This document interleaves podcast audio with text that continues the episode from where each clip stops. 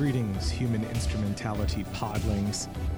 Joseph here with a quick update before this bonus episode. Ian and I are hard at work on season two, Satoshi Kon's Bizarre Adventure, and it's going to be coming your way shortly. In the meantime, we thought we'd give you a little more bonus Evangelion content during this little break. The following episode is a collaboration with the Requiem Metal podcast. If you've never listened to them, they do in depth histories of heavy metal bands.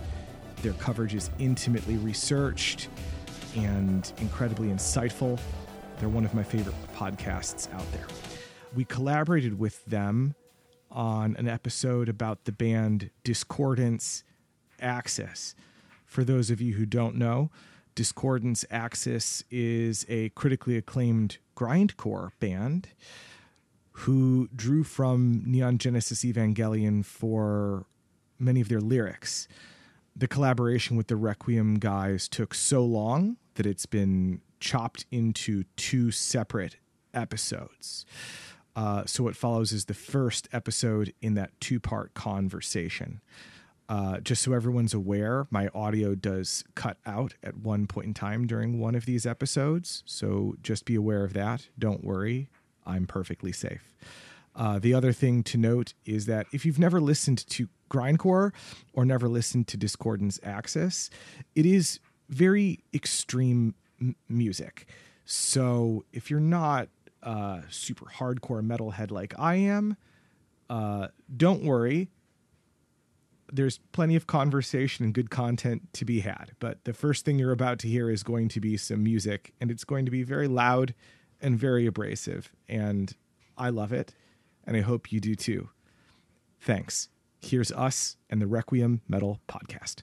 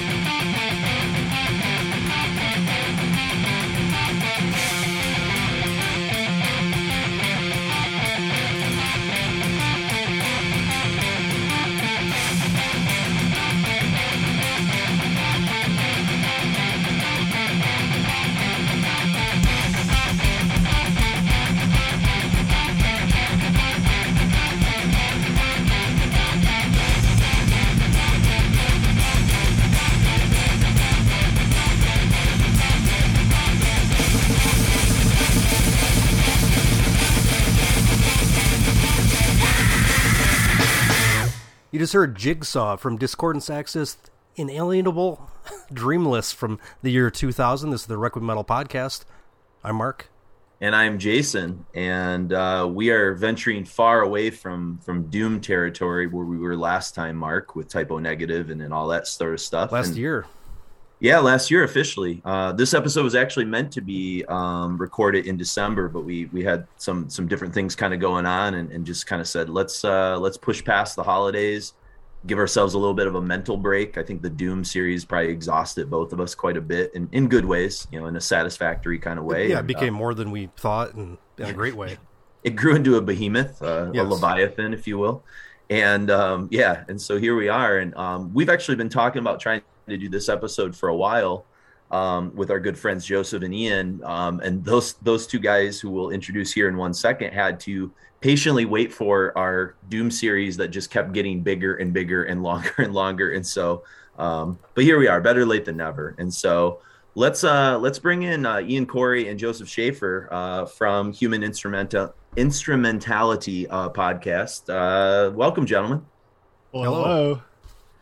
So tell us. Good to be uh, back. Yeah, yeah. Joseph, uh, for longtime Requiem listeners, Joseph's been on several episodes, little like audio clips and, and different things, and we've read some of his letters and stuff. And then you co-hosted the Tribulation episode with us as well. It was an absolute pleasure. Uh, I'm happy to be back this time with audio in both channels, I think. And oh yeah, yeah. With hopefully with me not like interrupting you guys quite so much. Um, I managed to take my medication early this morning, so I'm not quite so Adderalled out. Uh, so this should be good. This might be the first time, Mark, that we've tried to weave four at once. So this is really up in our game in 2022. Yeah, we'll see. Fingers crossed. Fingers crossed. We'll fix it in the end. Um, so tell us, tell us, guys, a little bit about your podcast for people that might not know, and then what in the heck this has to do with you know grindcore and Discordance Axis and and all this kind of crazy weirdness.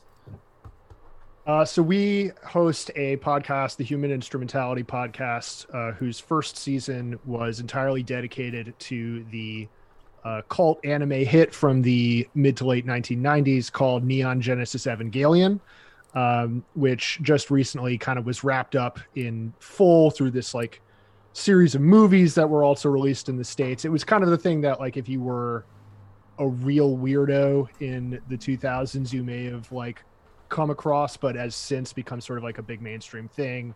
Uh, it got you know put up on Netflix and has you know kind of grown in popularity. So Joseph and I, being longtime fans of the series thought like, oh, we should get together and help like break down this incredibly weird TV show for this new audience that's kind of just coming to it.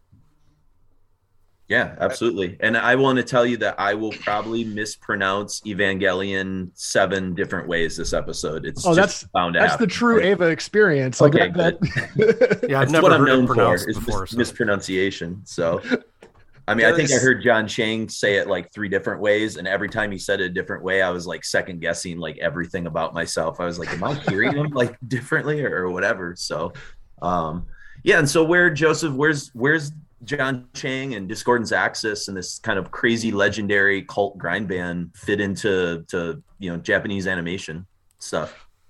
Well, so Discordance Axis is one of these bands that uh, has had, much like Evangelion, this fervent, passionate, dedicated underground following within the metal community specifically, but I think also sometimes in the punk community. Um, they're a very like offbeat, emotional band that got a lot of critical acclaim when they were releasing stuff. And uh, in a weird mirror to Evangelion, the series, um, the most of the music became almost entirely legally unavailable in the United States for a long time. Uh, Willow Tip Records is only just now beginning to reissue their back catalog, specifically their like magnum opus, so to speak, album, The Inalienable Dreamless. Um, Which is really kind of the focus of our episode, will be centered kind of around that record in particular. You know? It's short enough that we're probably going to play most of it, not quite all of it, but most of it. Um, but th- the the through line is that Evangelion, the series, is a lyrical and aesthetic focus in in that album in particular, but also in the career of Discordance Axis's vocalist Jon Chang, who's gone on to be behind the mic in this like series of super very uh, naughty uh, with a K, cutting yeah. it, yeah, like quote unquote thinking man's grind. I guess I guess you could call it.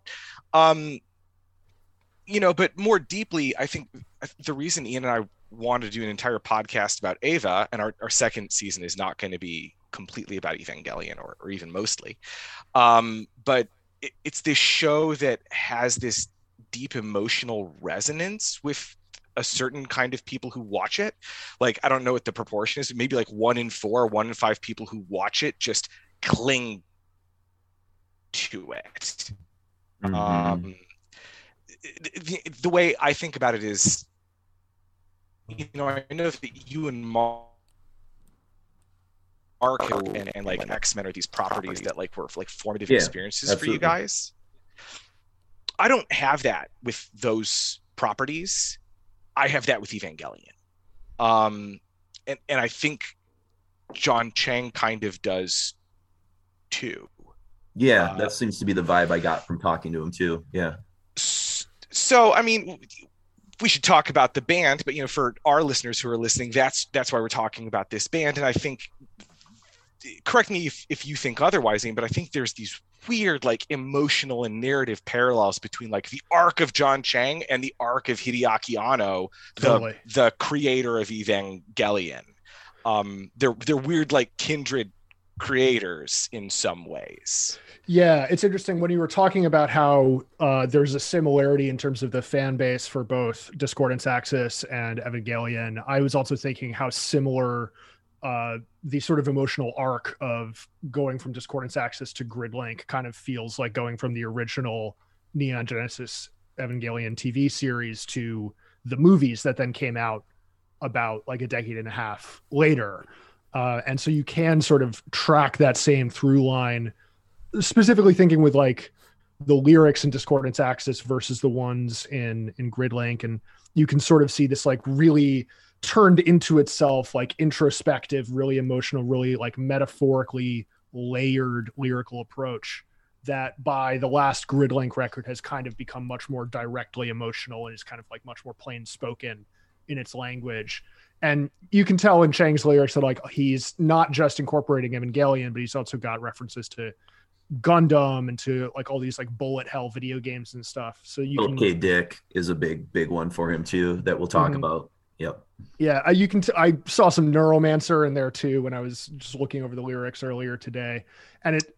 One of the things that struck me is like a big part of Anno's style as a filmmaker is like interrogating a lot of the media that he's consumed, and I feel like Chang is doing a similar thing of like reusing the images of the art that he resonates with and then like taking it and using it for his own poetic purposes.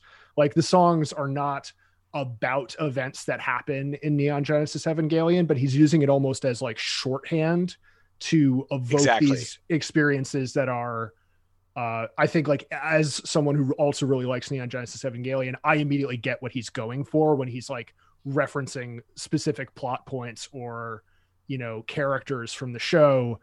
It almost works like he's like drawing from a, a, the same canon as I am as a listener. Right. I- think there's also one more similarity, and that is that we get into this in the beginning of our of our podcast. If anyone would like to listen, if any Requiem fans have not indulged, please feel free.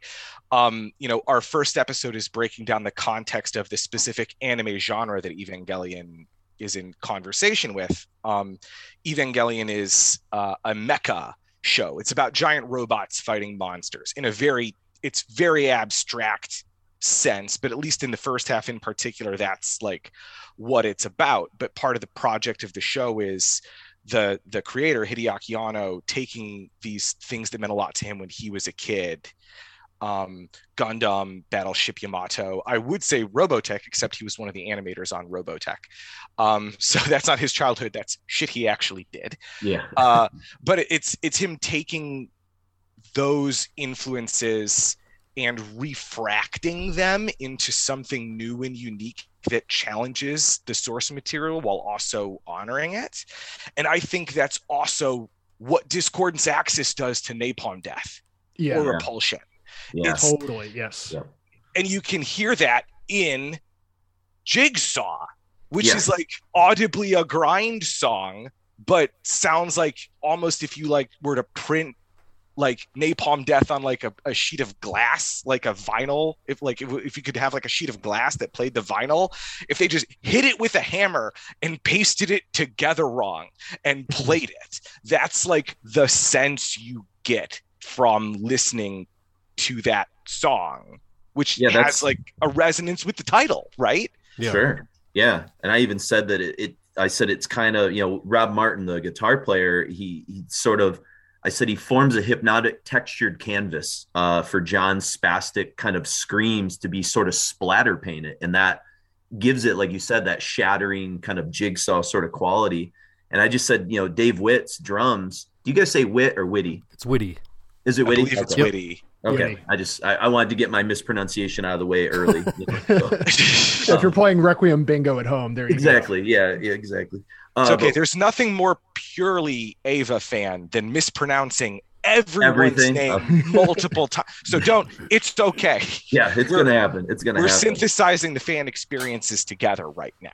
but I think like his drumming, in, in particular in this song, to me, it's like this uh, this utterly bizarre combination of sort of like this like syncopated polyrhythms of like King Crimson with like Pete Sandoval like World Downfall or something like that. It's like Mhm. what the you know this kind of start stop prog tension that he's sort of doing and then like you know it all converges around this kind of martin riff in the last 25 seconds and i just said it builds to this kind of steamroll and i said the the ending blast and i'm glad you brought up the sort of shattering of glass jigsaw puzzle because i literally wrote these in my notes a month and a half ago i said the ending blast is a jackson pollock masterpiece so Yeah. Whatever that is and that's that's what you're getting here you know but they are a they are a fascinating band and it's a band i listened to back when this came out but i put it away you know i i never became like a diehard i liked it because i knew it was on hydra head i was kind of peripherally into grind a bit and i obviously knew who who dave was from human remains and some other things but i never went like deep deep down into a lot of like you know the the crevices of of grind uh maybe as much as maybe you guys did or even mark per, perhaps um and i This was- certainly didn't this come out on like a DVD format? yeah it's a dvd box yeah yeah, absolutely that's it. Stood out, and it was you know at that time there's so much stuff like you know that that whole like new I guess newish hardcore that was coming out at that point. Um, Yeah, this, this is was sorta kind of like thrown in there, we but didn't really fit. yeah we were kind of like Right. you know bathing in like converge and cave in and some of those kind of things around this time and i don't know if i knew how to fit it into that equation because that's where my brain was going with this sort of like hyper speed emotive kind of stuff and and i i don't know if i had the means to sort of like penetrate it and i also didn't know about like the the eva background or any of the philip k. Dick or you know um it just i don't know. It was kind of one of those Yeah. albums that washed over me and i i always heard it talked about. I remember when the hall of fame uh, issue of decibel came out and i was like oh i have this. I'll pull it out again. And i listened to it and i was like oh this is cool. But then again i put it back away you know it was just sort of one of those records that until we do an episode like this where i, I kind of go into the deep dive and suddenly like the magic is revealed to me and i was like oh i fucking get it. I get why people like lose their shit over this or why people call this you know what grindcore 3.0 or you know there's all these kind of different things that people sort of you know talk about with this record or with this band you know Yeah, I think the whole grind like grind 3.0 thing also was like okay, I, I already think I know what it is, so I, I didn't really like didn't you know, pursue give it it as much. Yeah, because the first like two waves were great, but you know you get to be a a certain age and you just kind of dismiss stuff because you think you understand. You know, oh, I've heard grind. This is just kids doing it, but it's definitely Yeah. its own thing. Yeah, and I again, it's weird because we say kids, but yet like you know these are guys that were in bands in the late '80s, early '90s, and you know what I mean. Like they, Oh, D- they yeah, were- Dave's like fifty. yeah, exactly. um, but yeah, it is this sort of weird distillation of, like you said, napalm death and repulsion, and and some of the lessons of like you know the previous waves and generations of grind, but almost like purified in a way. Um, Well, kind of like as Pig Destroyer did, kind of like boiled it down to its essence. There's no bass. you know. Yeah. Yeah, although Pig Destroyer is obviously doing something different with the, the electronic and thrash elements, I guess I would say. But yeah, there's there's There- definitely yeah, something it's not it's not the seventy five percent blast, twenty percent thrash, Yes. and five percent slow parts. five percent slow. Parts. You're already bringing in the the Jon Chang ideal grind formula. I love Um, this so much. This is like I mean, who, who, among us hasn't thought about something like this when listening to like a hardcore record or a grind record where like you know that there's only so many different ingredients that you can mix together? Like at a certain point, you're like, well, what is the perfect balance of those ingredients? And this guy actually went and figured it out for himself. Scientific formula. Yeah, well, very, yeah, this formula is actually accurate. Yeah, yeah. it's not it's hyperbolic. The, it's like the Colonel's secret recipe. Here it is. Yeah. You know, we've got it for you. And it's, it's, interesting too. Golden I guess. geometry, right? Like it's yeah. almost like a platonic. He's trying to sketch like the conch shell over the fucking fractal. Like he's trying to be like, there is supreme order to the universe, and that order is grind. Yeah. Um, real, sort of what, real galaxy uh, brain grind this is what Tool's been trying to do with like the Fibonacci sequence shit for like the last 20 right. years or whatever. But you know, here it is. Jon Chang actually pulled it off, the golden right. ratio or whatever. The beautiful part is you can listen to one discordance axis in the amount of time it takes you to listen to uh, one discordance axis album in the time that it takes you to listen to one Tool song. Oh, for sure. Much more yeah. efficient, you know. Yeah, they're very efficient. I mean, I joke that on their second record, uh, they became like a prog band because on Ulterior they do 23 songs in 17 minutes, but it's a prog like 20 songs in 18 minutes on their uh, their second record. So I mean, you know, they're getting a little a little, little fat they need to trim on that second record for these guys, you know. So but on but I mean yeah, yeah. but um the the thing that, you know, I guess I should mention before we venture too much further in is we did have an opportunity to to speak with uh, Jon um, this week, and it was a really pretty mind blowing interview. He went into all kinds of weird directions and stuff like that. And so throughout our episode, he'll be kind of like, you know, sprinkling in his, his collective wisdoms and, and things like that. But, you know, with, in terms of the origin of the band or the origin of Jon, since he's kind of a little bit of the focus, because we're looking at some of his bands that he's part of um, as the linking kind of agent here, or as the grid link, as they say.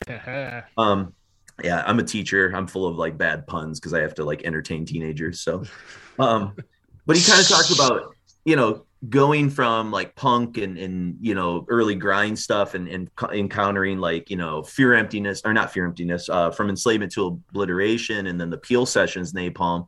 And in the interview, he goes, and then I fucking heard repulsion. And he was like, I didn't, I realized everything I liked of these other bands was just being taken from repulsion. And so, like, you know, it is, that's like the beginning point. And then I kind of mm-hmm. told him about, you know, we're, we're Michigan guys and we, you know, we know Scott and he was like, he was kind of super excited about that. And yeah, it was, it was cool, but that was really for him. He didn't discover repulsion until after napalm, but he's kind of gone backwards and said like, that's the epitome right there. That's, that's it. That's the, that's the ratio, you know, if, if you will, I guess. So, right. Going back to the source to find like what that perfect ratio is makes a lot of sense. Like, what was this idea when it first arrived in music and how can I like take that forward, but then also clearly like his bands have all added their own spin on what they do with that formula since then.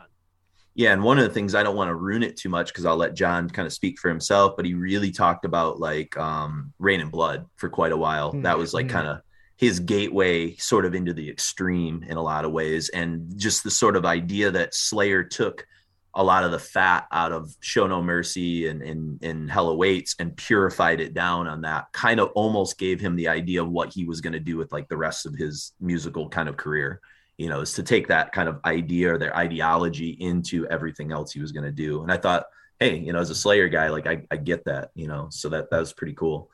Cause that's, sorry, go on. Oh no, go ahead. I was just going to say, cause I, you know, when you hear like Jigsaw, the first thing that jumps out is not Slayer you know what I mean? Like that's right. not your initial yeah. thought, but but to know that that was sort of the beginning of this idea, it's kind of cool. Well, I was going to say that's sort of funny because Jigsaw actually has a lot of structural similarity to the song Raining Blood. Mm, yeah. Like it it begins with sort of like atmosphere and then like concentrated chaos. And then the second half of it is is this locked groove that sort of provides you with like catharsis, but also amps you up.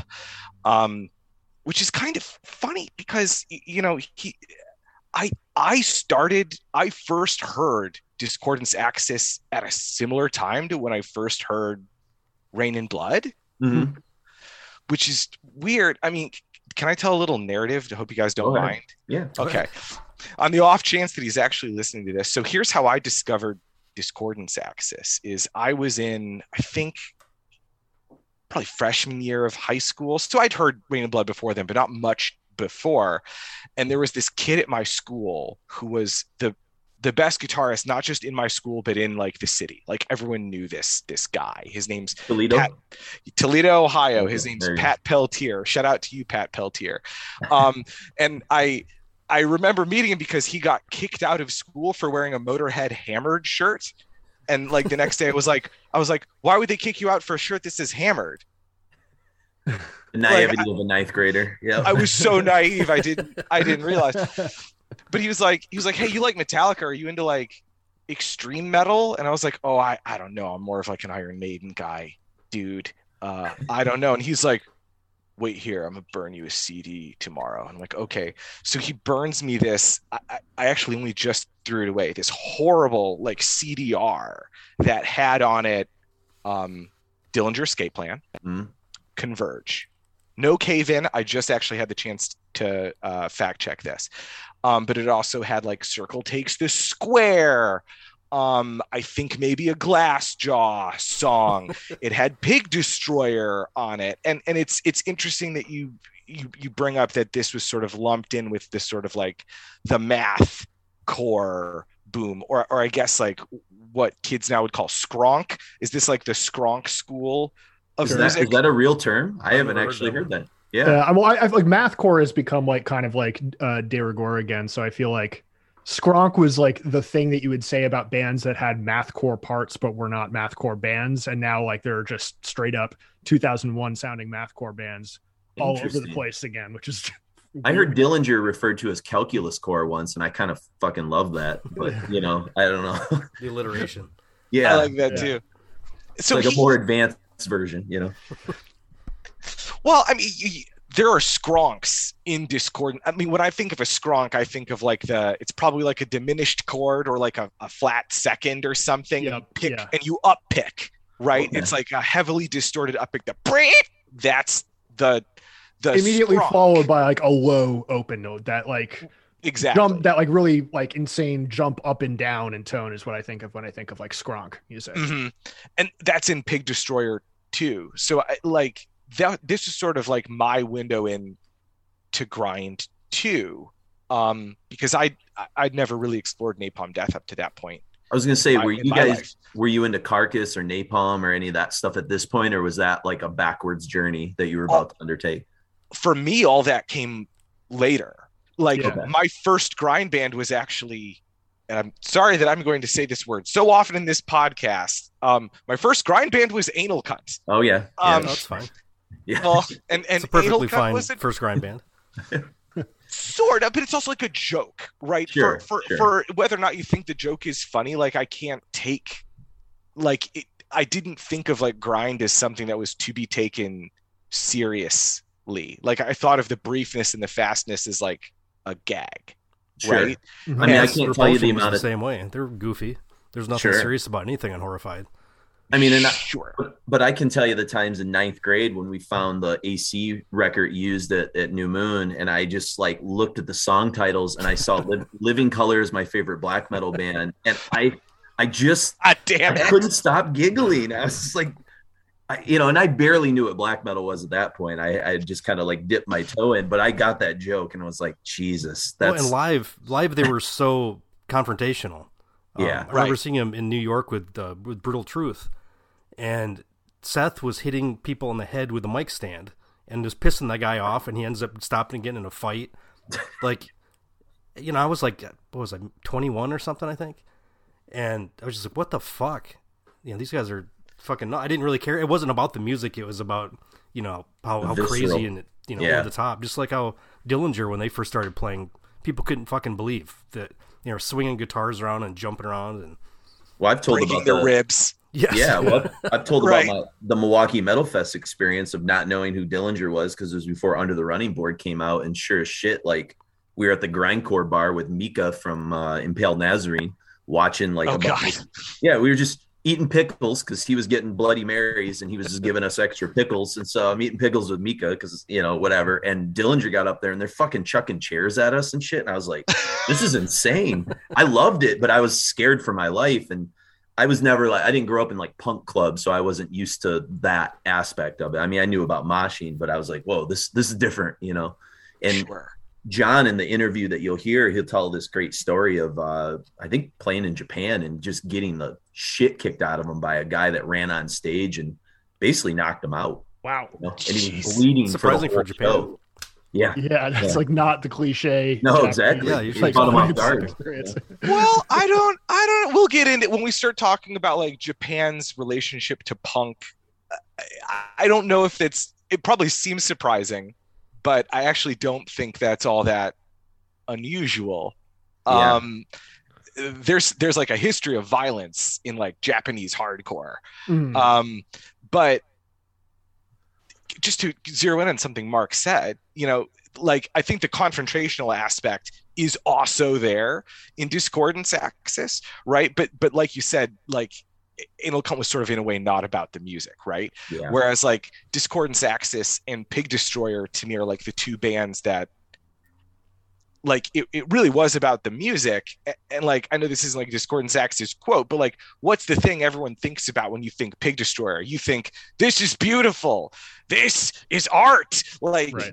that is like an ethos they they took really to heart and i think chang does like i think discordance axis is in a way like if anal cunt was not a joke and it was not just trying to be provocative it was like no dude these are my feelings i'm making jackson pollock this is fucking art Mhm. like and it also just sounds like me taking a like sandpaper to your brain Yeah.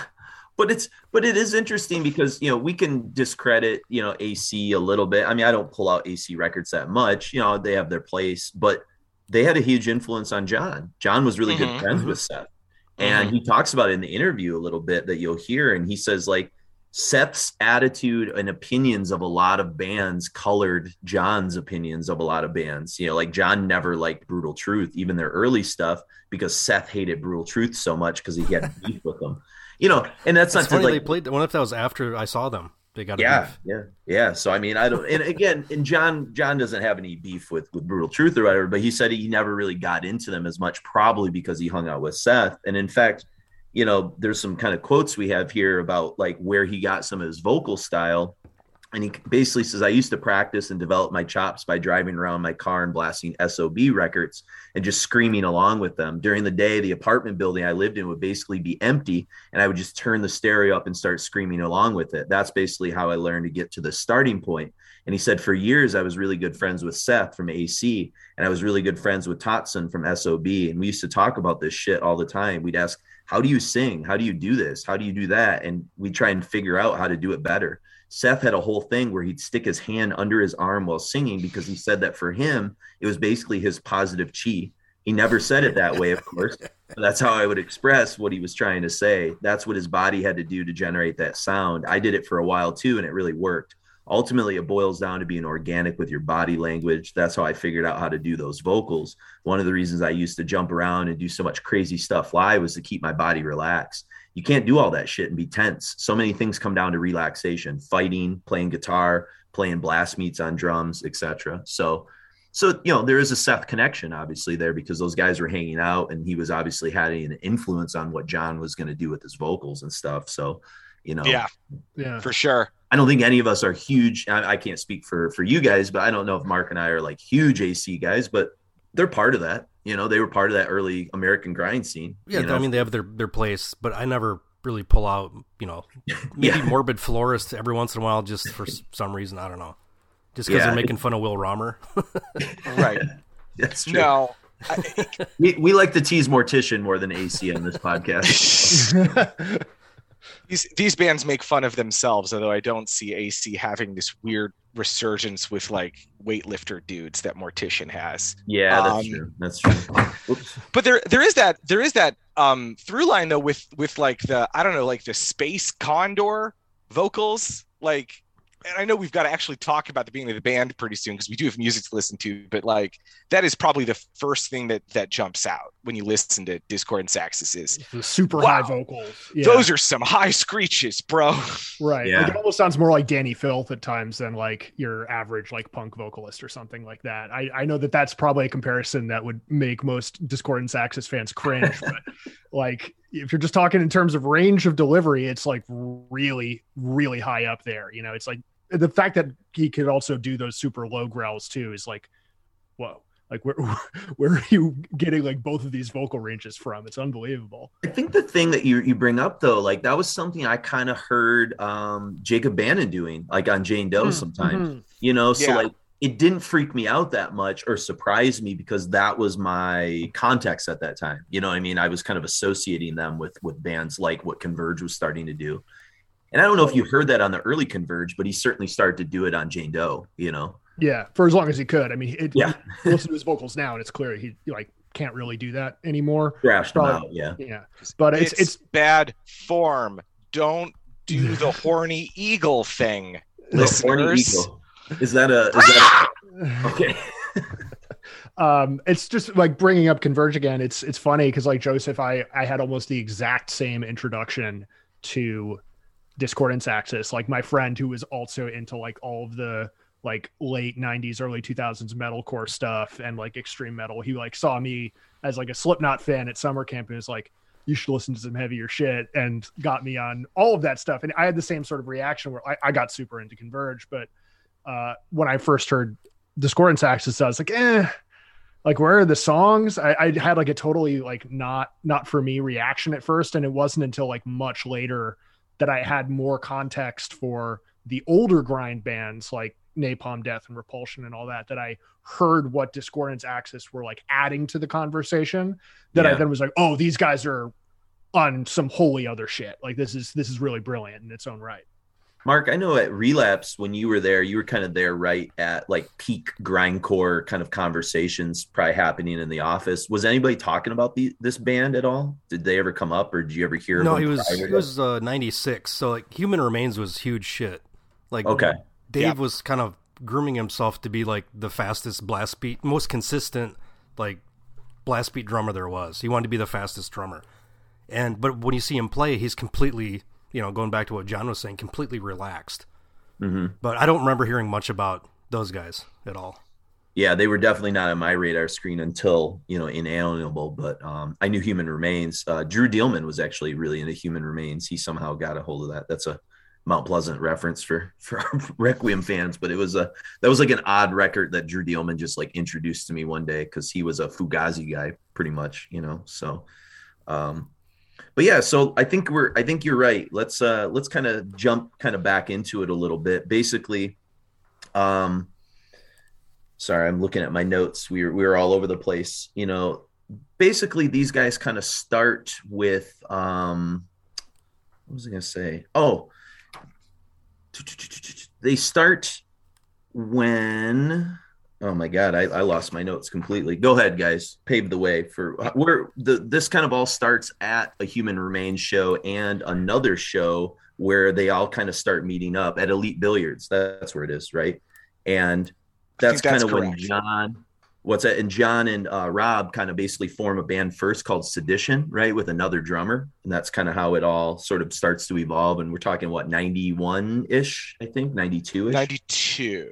Okay, and and that's kind of what puts them on the map. I I can't remember the story exactly, but there's some conversation that happens after the Human Remains show where they invite Dave to be in the band. Is that kind of how it goes down?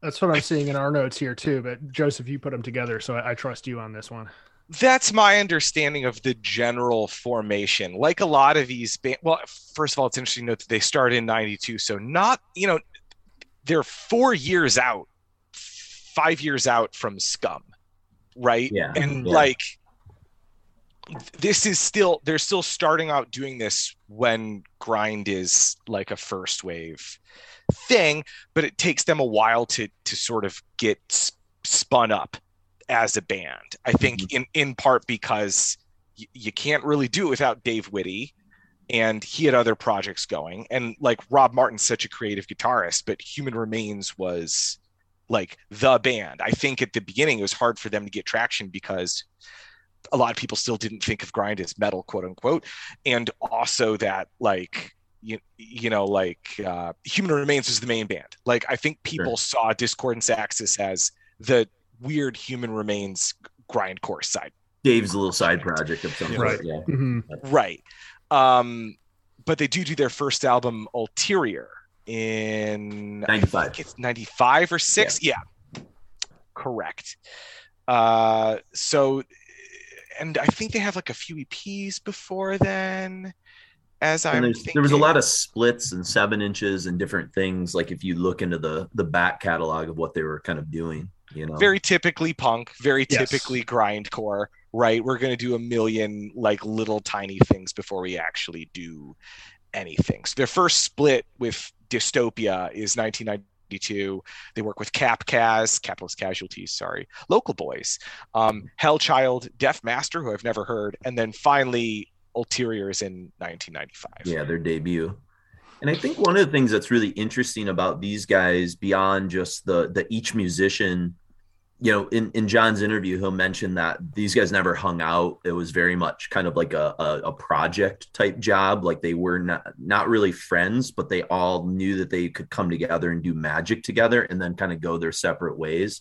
And so I feel like this is one of those bands that's more of like um, an ideology or philosophy in a sense. And like, I think it centers around that sort of golden ratio kind of conversation we were having before, in that like Jon sees grind uh, and discordance axis in a sense as like this punishing kind of discomfort thing that he's got to sort of work through. It's almost like meditative catharsis in a way, um, in the midst of all this kind of speed and, and chaos and stuff. And it's almost his like method of confronting the sort of complexities of the human endeavor. And you know, he's he's kind of striving for this uninhabitable kind of you know liminal space. And, and in a sense i don't see discordance axis as that different from you know like free jazz or noise or some of the things like tony conrad did or you know hell even neurosis you know for for some kind of things in that like you can reach this meditative state through sort of like noise and chaos and speed and I don't know. I that and I think that plays into like sort of what what he's trying to do here. And I'm not saying he does it on ulterior, but it's like what he's ultimately trying to achieve is this sort of like this is like a painful experience to create this music. And for all the guys, you know, he talks about how Dave had to quit drinking three or four months before they would record records because the physicality of it hmm. was so impactful on Dave that Dave could basically had to go into training. And Dave was miserable. He hated it, you know. That's why they didn't play live shows and shit, is because it's like they all like ideology. They're like, you know, it's almost like Jon was like saying, All right, you know, I'm the cult leader. This is what we have to do in order to achieve this goal. We all know what we got to do and the sacrifices we need to do to get to this place and we're going to get there. And then once we get there, we got to fucking go our separate ways because we don't really like each other. And it was painful to do all this. And then let's do it again in a couple years which is like different than most band stories that we we've told on Requiem and, and things like that, where there's there's some kind of cohesiveness or a tour that follows, or you know that didn't really happen t- too much with these guys, except for you know a couple little ventures in Japan and, and stuff like that. I think you can almost hear that in the way that they sound sometimes. In that, like you could take each part of like uh, the vocals, the guitar, or the drums, and write vastly different of the other parts around it. Like the drums are like as you are so punishingly physical and so fast. And so often the guitar parts against them are like weirdly pretty. Like in jigsaw like so much of those guitar parts are like using these like extended harmonies. And a lot of their parts almost sound more like screamo guitar parts than grindcore guitar right. parts. Yeah uh, yes. and like add on to that like Jon Chang's particular vocal style and his like very specific lyrical points of reference. And it's like you you'd have to roll the dice so many times to get this exact combination of elements. And sometimes it doesn't quite sound like it all lines up even in the songs itself but I think that's what makes it like so like that's what gives it that layer of like free jazz or neurosian transcendence that you're talking about where in order to really vibe with the music, you kind of have to accept the chaos and kind of sit in it instead of like trying to latch on to like a hook or some kind of like physical groove that you're going to lock into. It's more about like things being more than the sum of their parts in in some way. Well, Yeah, I think that jazz comparison's pretty pretty apt because if you try to listen this like looking for hooks, you came to the wrong band. But it's it's interesting because they're also playing stuff like the guitar will be half speed, drums are just blasting way too fast for what Mm-hmm. you might think would be the normal, you know, uh, marrying of those two ideas, and then the vocals just kind of weave in and out of all that's totally. If you listen to this kind of as a jazz record, I think you it makes more sense.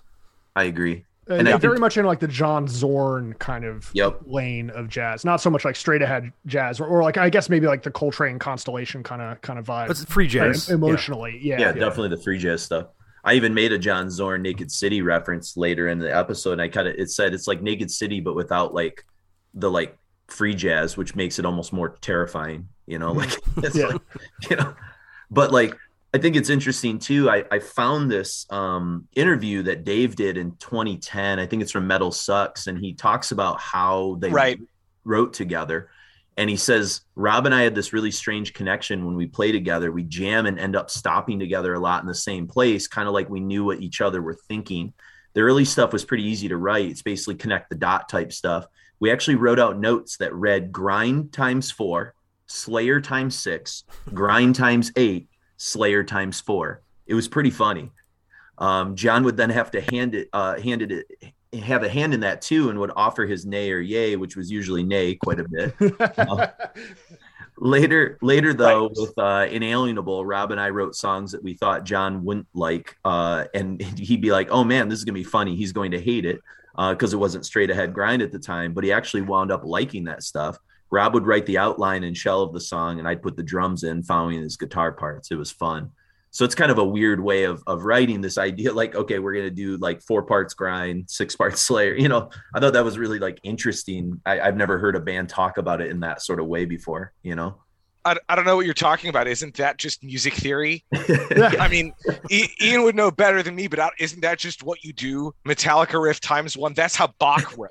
Yeah, I was But- well, actually, I was going to mention like if you look at like the Dream Theater uh, song charts, they they they look like that. You Yeah, know? I bet they where do. it's like King Crimson Riff times three, uh, like Gentle Giant variation, and then like you know watered down Metallica riff times four with Yeah, let's re- With recycle, Yeah. Yeah. recycled pull me under times 20 yeah, and exactly. Yeah. part eight and let's just go with it yeah so I'd I- love to. I'd love to have those guys try to work with Jon Chang. Oh, oh god Can you Yeah. can you imagine? Let's just take the least tolerable human beings in all music and just stick them in a room together. no Hey, you know comment. No comment. remember famously the thing that like put dream theater on the map for a lot of people in the extreme metal scene was he was wearing a napalm shirt and uh, barney was always wearing the dream theater shirt so, Right. so maybe maybe that's the dream project that just never really happened you know so um, i mean i think i think we can all agree dream theater needs a little napalm in their life that would probably be about the best thing that could happen to a band like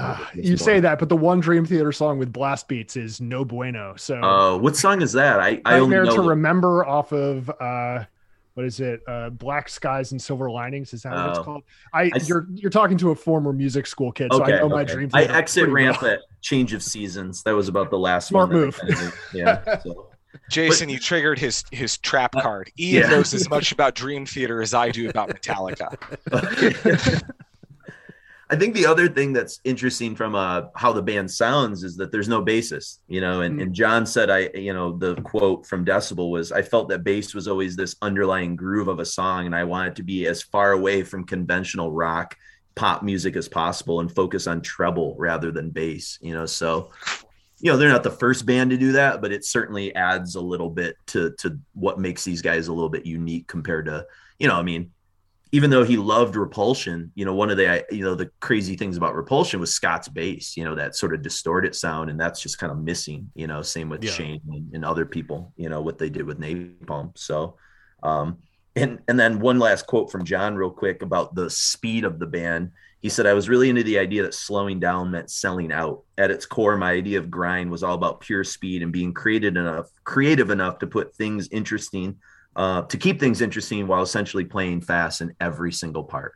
So there's almost like no breathing on any of these records. You know, I mean, there's like when there's like a riff part or something like that, you, it's almost like it fucking overwhelms you. You're like, whoa, like you know, um, and that's cool because it's like these just little subtleties. It's kind of like what makes Reign in Blood so great is the first time you hear Reign in Blood, at least, at least for me when I was a freshman in high school, I was like, every song sounds the same. What the fuck is up with this? You know?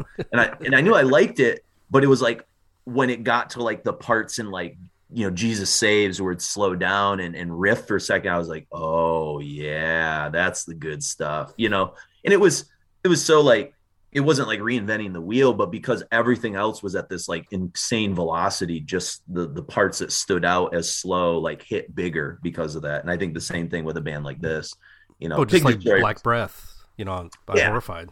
Yep, absolutely. Yeah, and Pig Destroyer's done that formula to a T. Obviously, you know they know how to like really win you over. I mean, Scum has the Celtic Frost part, and you know all that kind of stuff. So, um, but yeah, so that's that's kind of where where the band sort of starts off. And like you said, after they form, they put out this series of kind of splits and things like that. You know, um, they'll do splits later, even with like Melt Banana, J- Japanese noise rock band, Plutocracy, things like that. Um, in fact, I think we're playing something off the split with Plutocracy um, a little bit later here. Uh, I think or no, so. the Melt Banana split. That's what it is. Mhm. Is that the? I'm looking. Yeah, we're, we're playing something from the Melt Banana split in, in a moment, but um, and then we get to Ulterior, and so you know, Ulterior. This was not an album I knew very much until you you you know we put this kind of show together. But again, 23 songs, 17 minutes. Um, who are their peers at this point? You know, in '95 in the American grind scene. You know, I mean, Terror, Terrorizer and Repulsion have sort of like you know, kind of cascaded into to different places. You had Brutal Truth, but Brutal Truth is kind of doing a different kind of form of grind at this point. I mean, we mentioned AC. Like, who else were their contemporaries in America? It felt like Carnage hadn't started up at that point yet, right? I think they were about to. They were kind of right in that realm. You Uh-huh. know, Was the Um, Nasum happening yet? I think Yeah, but that's Swedish. started. That's Swedish. I'm just thinking of in America. Okay, you know, they're just talking who grind. else was? No, I mean I wasn't in general, but just in like being like pr- kind of right around the pre-internet or right as the internet's happening, they're pretty isolated. Is what I'm kind of getting at. Like I don't know who they're like touring with or who they would play shows with that would want to. I don't know. That wasn't from Europe or something like that. Mhm. So um, yeah. I heard. No, they're they Oh, predate Pig Destroyer. They predate Cephalic Carnage. Like the relapse grind wave is mostly after Ulterior, and I, Yeah. like we're gonna get into this later, but I think that's part of the reason. Not not just that Chang's a, a Nipponophile, but I think that's part of the reason why they gravitated to doing things in Japan or with Japanese bands like Melt Banana, or why he would later start bands with people who are veterans of the Japanese grind scene. Because grind never went anywhere in Japan. it was always kind of It's- popular. It's the we'll get it. The Japanese grind and hardcore scene is vibrant and has been since the 80s and never quite died. Yeah. Um, I mean, arguably the first the first like blast beat is that band SOB on Oh, their yeah. al- Yeah. on their album um what is it? Don't be swindle. Yep. My my girlfriend and I we like to yell that one other around the house when we're being irritated. Don't be swindle.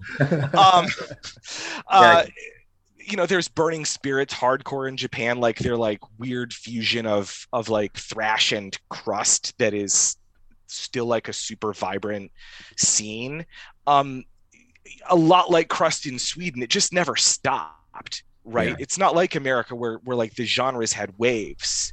Um i i- in japan grinds just kept fucking going you know? So i i think that is a lot of why they would do something like do a split with melt banana Yeah, that makes sense.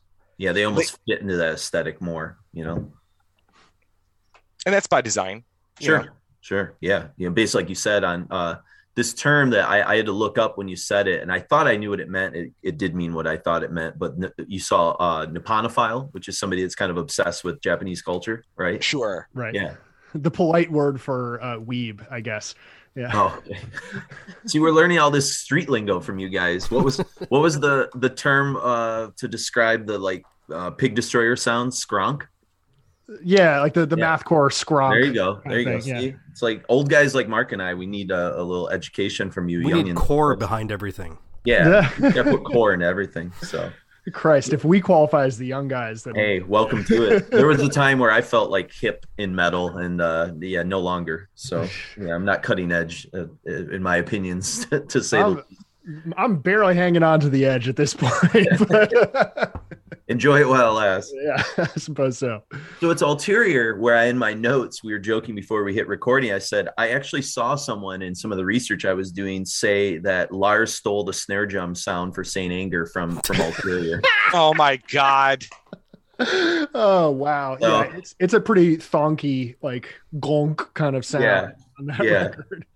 Well, But, that's uh, fair because now Dave Witte's in Municipal Waste, and he's and that band steals all their riffs from the first Metallica album. So there true. you go. yeah, I'll I'll kill them all exactly. Universe has balanced out. Yeah, And this is where that great story um, that I, I talked to Jon about in the interview comes up, um, where you know this idea of his professor, his photography professor, and you know, Right.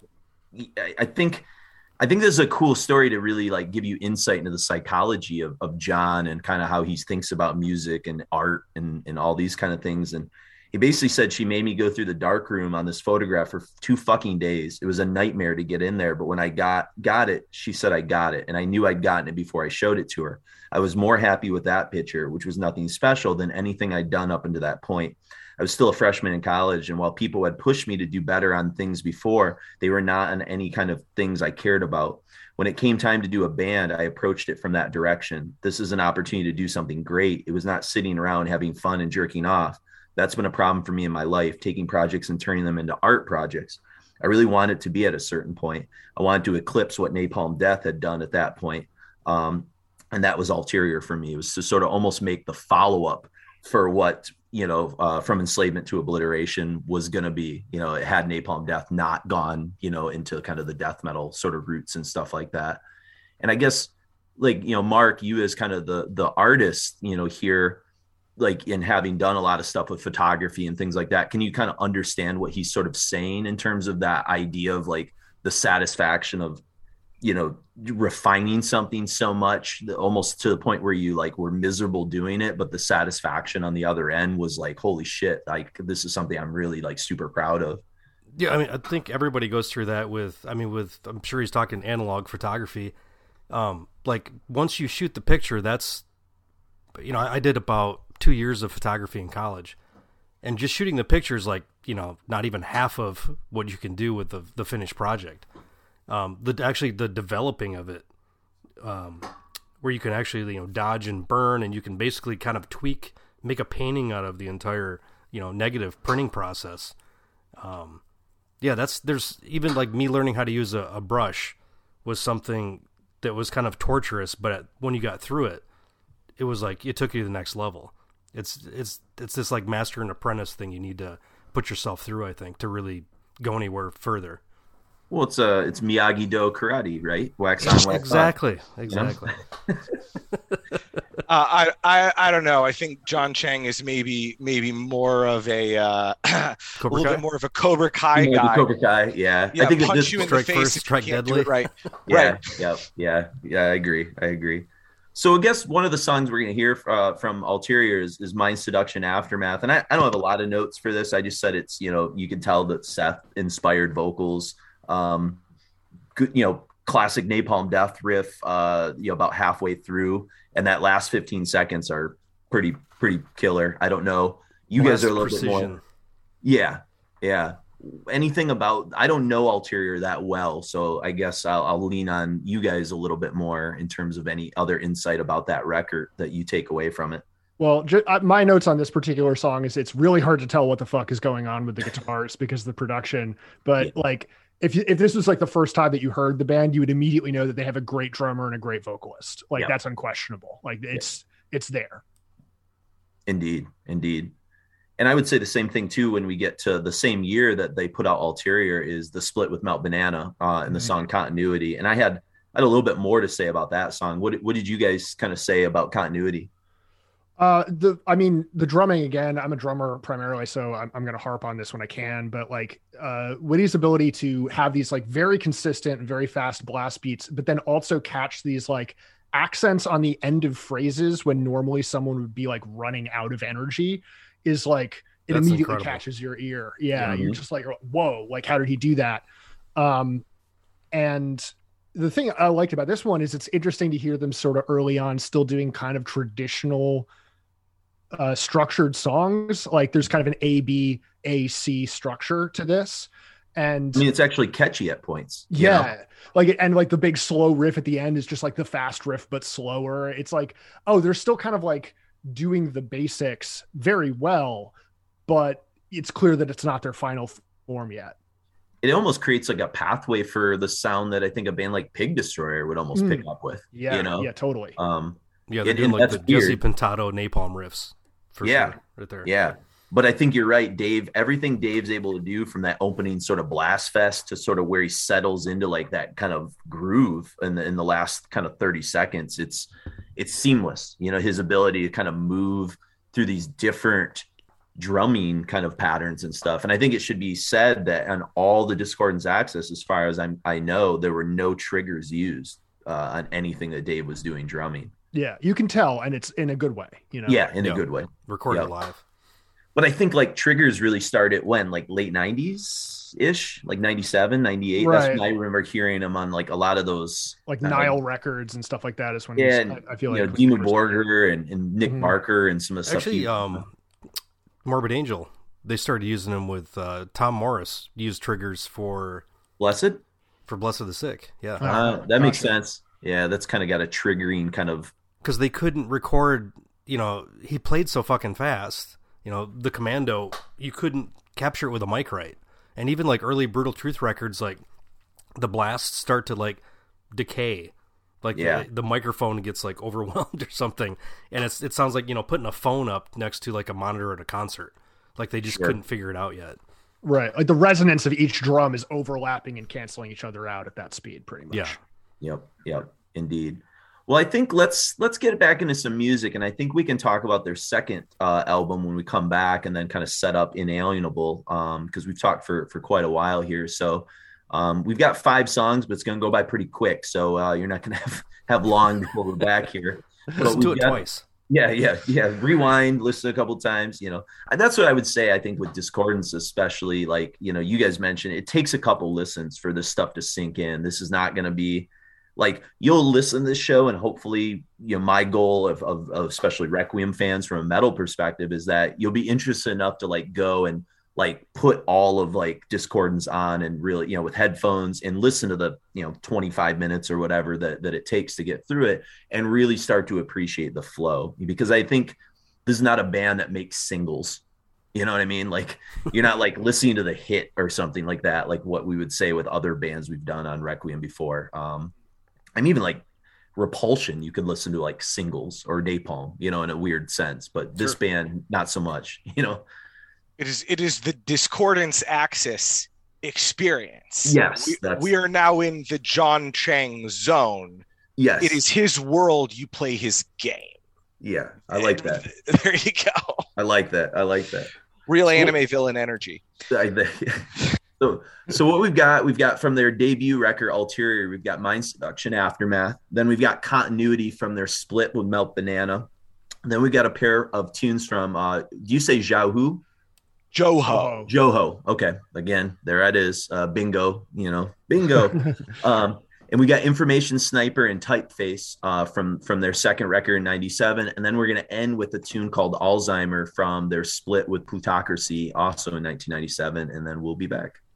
Like you know prior to hearing anti-capital i didn't know there were any other grindcore bands. I especially didn't know there were any in the united states. Like like the napalm stuff was uh, you know i got i got from enslavement to obliteration and it was you know it was almost like it was so far beyond like all the thrash metal stuff i was listening to at that point. Like you know uh, you, you know pick 10, 10 bands like slayer possessed nuclear assault uh, celtic frost like I listened to all of that stuff. I really liked it. Voivod, obviously, um, and uh, enslavement to obliteration was like a whole nother level right like it was like the fastest thing anybody had ever made the vocals were like taking the the you know the scream from angel of death and like making it like one of the uh, uh, not just like the, the the punctuation the whole record was like was like a punctuation right like like you know you, you think about like a crash cymbal as the accent for a measure right mm. um, like Napalm Death played crash cymbal the whole time, so the whole song was an accent, right? The whole song was was played at that level of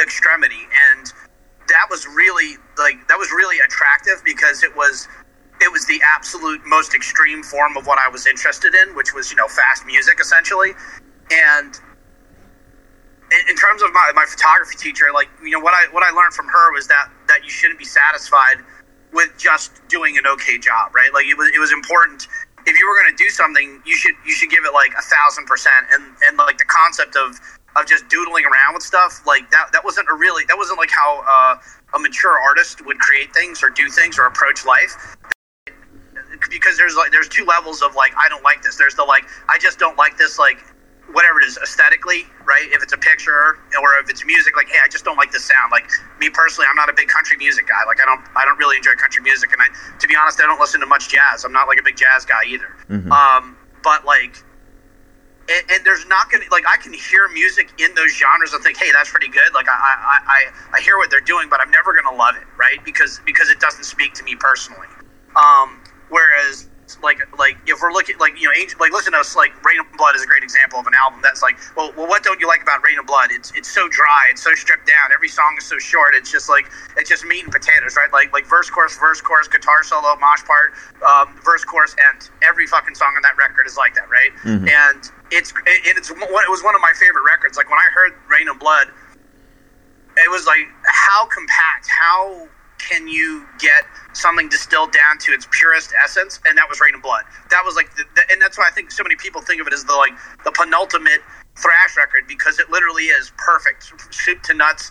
Every song, beginning to end, every riff. It's dry. It's not overproduced. They got rid of all the reverb. They they had a more raw, like you know, like punk sound, if you will, and and then delivered it with the anger and speed and you know technical ability and precision of thrash metal because that's the thing about like thrash that that, that was like metal is, is was more interesting to me than than a lot of the punk stuff. Um, you know, until I heard Napalm, if you consider them punk or metal or whatever, you know, hmm. grindcore, right? Um, hmm. They were they were they were a precision instrument, right? Like they, they were like they they I mean, are they sloppy at times? Yeah, but like overall, like FETO especially is I mean that's a pretty precision record. They play they play pretty pretty evenly on that record. There's not like a lot of dropped beats. There's not like the guitar is is isn't in time with the um, with the drums and everything, and the, you know the bass is just kind of like a mess. But like you can't really tell, right? yeah, it's so distorted. It's like repulsion vocal, bass, you know. yeah, yeah. The vocal the vocals seem to hit all the right the right beats, right? Like so so it's a really, really tight execution. And for for grindcore, like the, the the Peel sessions were kind of like the record that that was like holy shit like the peel because the peel sessions sound unhinged right? Mm-hmm. like the peel sessions sound in the napalm death peel sessions. Yeah. Uh they, they sound like like an unhinged group of guys like they're just in there just blasting. Every song is distorted. It's just like crash cymbals and screaming and the growl vocals and it, it's it's just all in. It's very short. It's, i mean i think the first one was like five minutes or something like that six minutes. And then the second one was like you know like 10 minutes or 11 minutes. And you know, like to get a, a, an album, you know, what or what you know was essentially be sold as a 12 inch record at that time. That was that was kind of an interesting approach. Like, oh, this is a full album; it's six minutes long. Oh shit, you know, like uh, Assuck had that too with Anti Capital. Their their first album, it's like it's 15 minutes, but it's a full album, right? Like that's the full package. It's like that's the length of a grindcore record. It's like super compact, super compressed, very like I don't want to say efficient. That's the wrong word, but like stripped down, right, to literally the the, the, the, the bare minimum of, of what this sound is, which is like fast drums, uh, you know, the, the sort of heavier guitars, the goony, screamy vocals, and that's it, right? And then, or, or bass if you're Napalm, right? Like because because Assuck didn't have a bass, mm-hmm. uh, but those those were the, the sort of shaping things because like I when I heard Assuck, I knew I didn't want to be in a band like Assuck, but I kind of did, right? Like I I, I didn't I, I all of the slower stuff, the more the a lot because they had a lot of like sort of I don't I don't know what to call them death metal parts, right? A lot of double bass stuff that they did. Um, that stuff didn't speak to me as much as the blast beats. Like I just wanted to hear blast beats all the time, right? Like when I heard Repulsion the first time, uh, the demo, I was like, holy shit! Like this band is like this is it, right? Like this is where Napalm got all their ideas from. Um, and I, I don't know which specific interview you had read where I was talking about FETO, but I loved. I thought FETO was like no shit, the best record I ever heard in my entire life right up until I heard "Horrified" by Repulsion, and like I, I can still listen to um, "From Enslavement to Obliteration" and, and, and love it, but I don't really listen to it that often because whenever I, I mean, once I heard "Horrified," it's really hard not to listen to Napalm Death's like the records I like by them anyway. And not hear just like all of the repulsion shit. In I mean, because it, it's mostly repulsion riffs, right? Mhm. Like, Yep. like eighty percent of Napalm Death is repulsion, just faster. Yeah, we're uh, we're both Michigan guys, and we're pretty we're you know we're we're pretty tight with Scott, and in fact, Mark's Mark's doing some kind of creative endeavors with Scott that they're they're kind of working on behind the scenes right now. But yeah, so any any repulsion worship is is good for us, you know, being kind of Michigan proud, you know that we are. So um, Well, I mean, they invented. They, I mean, I said it. I, I've said it a couple times. Like Repulsion really invented the sound, and like if I had heard them before I heard Napalm, they would have been the band that probably had more of an influence on me. Um, you know, like like because I'm trying to all of the early earache bands. Were, were, you know, I loved them all at the time because nothing else sounded like those. Like Terrorizer, Bolt Thrower, um, uh, Entombed. Uh, you know, Carcass, like the first Carcass record, the second Carcass record's great, right? Um, but like the first one's basically like a grind record, right? Like they invented the gore grind genre, and I mean, it, they, at least they they invented it in a way that it that it really delivered and turned into something bigger than what they expected, right? Because Carcass is kind of like a global phenomenon. Like whether you like what they did later or not doesn't matter. Those first couple of records were like really, really different and had a huge influence on everybody else. Because I mean, first time I opened that that second Carcass record, I was not prepared for what was inside that thing. Like I was like, "Holy shit, what is this?" And it had this weird smell to it because it was, it, you know, they shipped them out of England, right? So there wasn't a lot of stores you could buy that record when it came out. And I remember when I got the copy, it had just come out out of the box. Um, and I, I think I had special ordered it, and uh, I opened it, and it had this like this weird, like sort of sickly sweet plastic smell from the wrapper they used. And then you see all of like that that gore collage inside, and it's, it's you know what I was talking about with the photography. Like, do something seriously, take it to its extreme. Like, do the best you can. Carcass is a great example of like that's the absolute extreme, right? Like, if you're gonna do like actual body horror, I mean, like, there's very few records that have had that kind of impact on me, and and I. I've certainly spoken about this later on. Also, is that like one of the reasons I don't like most music that's being produced today, that's sort of more extreme music that uses like sort of graphic imagery, is nothing any of these bands have done have made me angry the way that I am angry when uh, when I see ISIS murdering people, right? Like throwing gay people off of buildings or mass executing kids.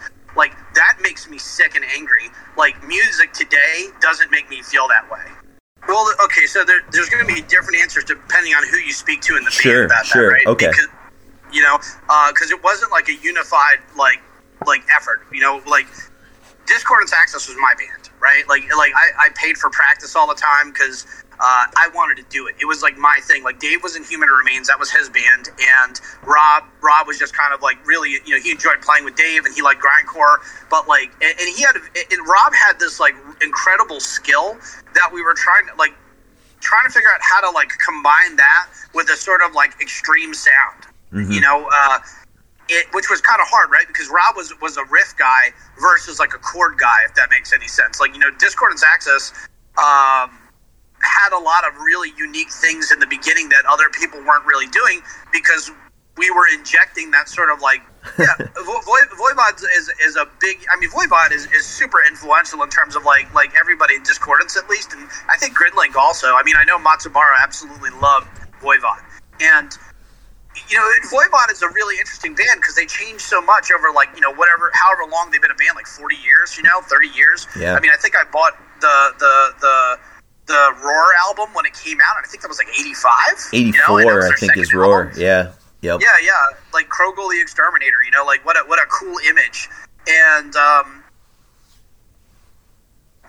with with Discordance, what my goal was initially was to be like I wanted I wanted to make because Napalm didn't sound like Napalm anymore at that point, right? When we started Discordance, they were in their death metal era, right? Like they had stopped the, the they had cut all the high vocals out of the music. They had slowed way down. They were you know they did the Scott Burns thing. Like even mentally murdered, they'd slowed down a lot, right? They were Yeah. they were like they were transitioning to becoming more of a death metal sound, which was you know cool, good for them, right? Like there's songs on Mentally Murdered that are awesome, um, but like it was it, it wasn't what I wanted anymore, right? It was it was becoming more like conventional, uh, and and they were they were taking. I I mean they were. I, I think on the back of the record, like half the band is wearing like Morbid Angel T-shirts, right? Like I love Morbid Angel, but like I didn't want that in my Napalm Death Yeah, yeah, I get that. Yep, yep. and and and uh, and so like when you're talking about like in a, you know uh, uh, trying to purify or make something extreme that was definitely my goal like i wanted i wanted to have like like this this absolute soundless like purity of like emotion expressed through speed like like that was my thing I, like i, I thought that like what, what what what I was looking for and what I wasn't finding from any other genres or bands at the time was how can we express complex emotion at like a hundred thousand miles per hour, right? Like like uh, like like the first time I went to Tokyo uh, in '95 with Da was the first time I really felt like I was I was in my element.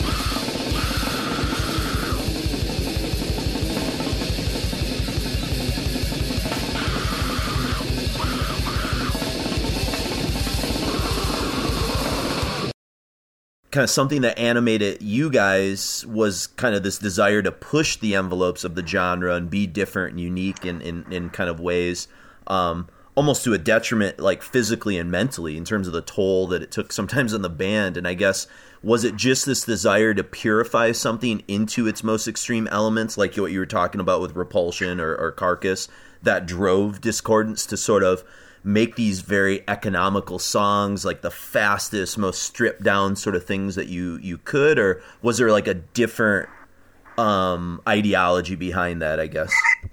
Well okay so there, there's going to be different answers depending on who you speak to in the sure, band about sure that right? okay. Because, you know because uh, it wasn't like a unified like like effort you know? Like discordance axis was my band right? Like like i, I paid for practice all the time because uh, I wanted to do it. It was like my thing. Like Dave was in Human Remains, that was his band, and Rob Rob was just kind of like really, you know, he enjoyed playing with Dave and he liked grindcore, but like, and, and he had, and Rob had this like incredible skill that we were trying to like trying to figure out how to like combine that with a sort of like extreme sound, mm-hmm. you know. Uh, it, which was kind of hard, right? Because Rob was was a riff guy versus like a chord guy, if that makes any sense. Like you know, Discordance Axis, um, had a lot of really unique things in the beginning that other people weren't really doing because we were injecting that sort of like that voivod flavor. That, I was gonna that, say that we all Rob's yeah, all voivod. yeah, yeah.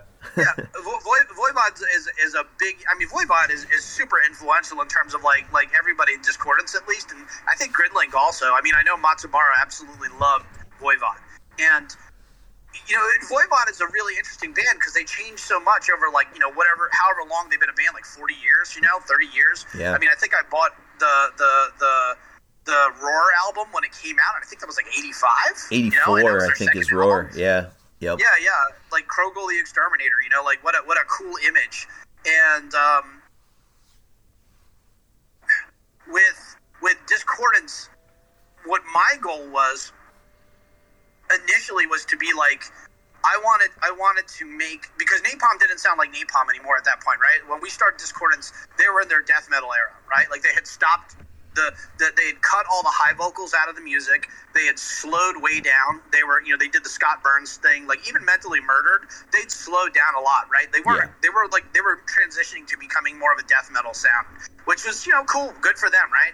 Like there's songs on Mentally Murdered that are awesome, um, but like it was it, it wasn't what I wanted anymore, right? It was it was becoming more like conventional, uh, and and they were they were taking. uh, I I mean they were.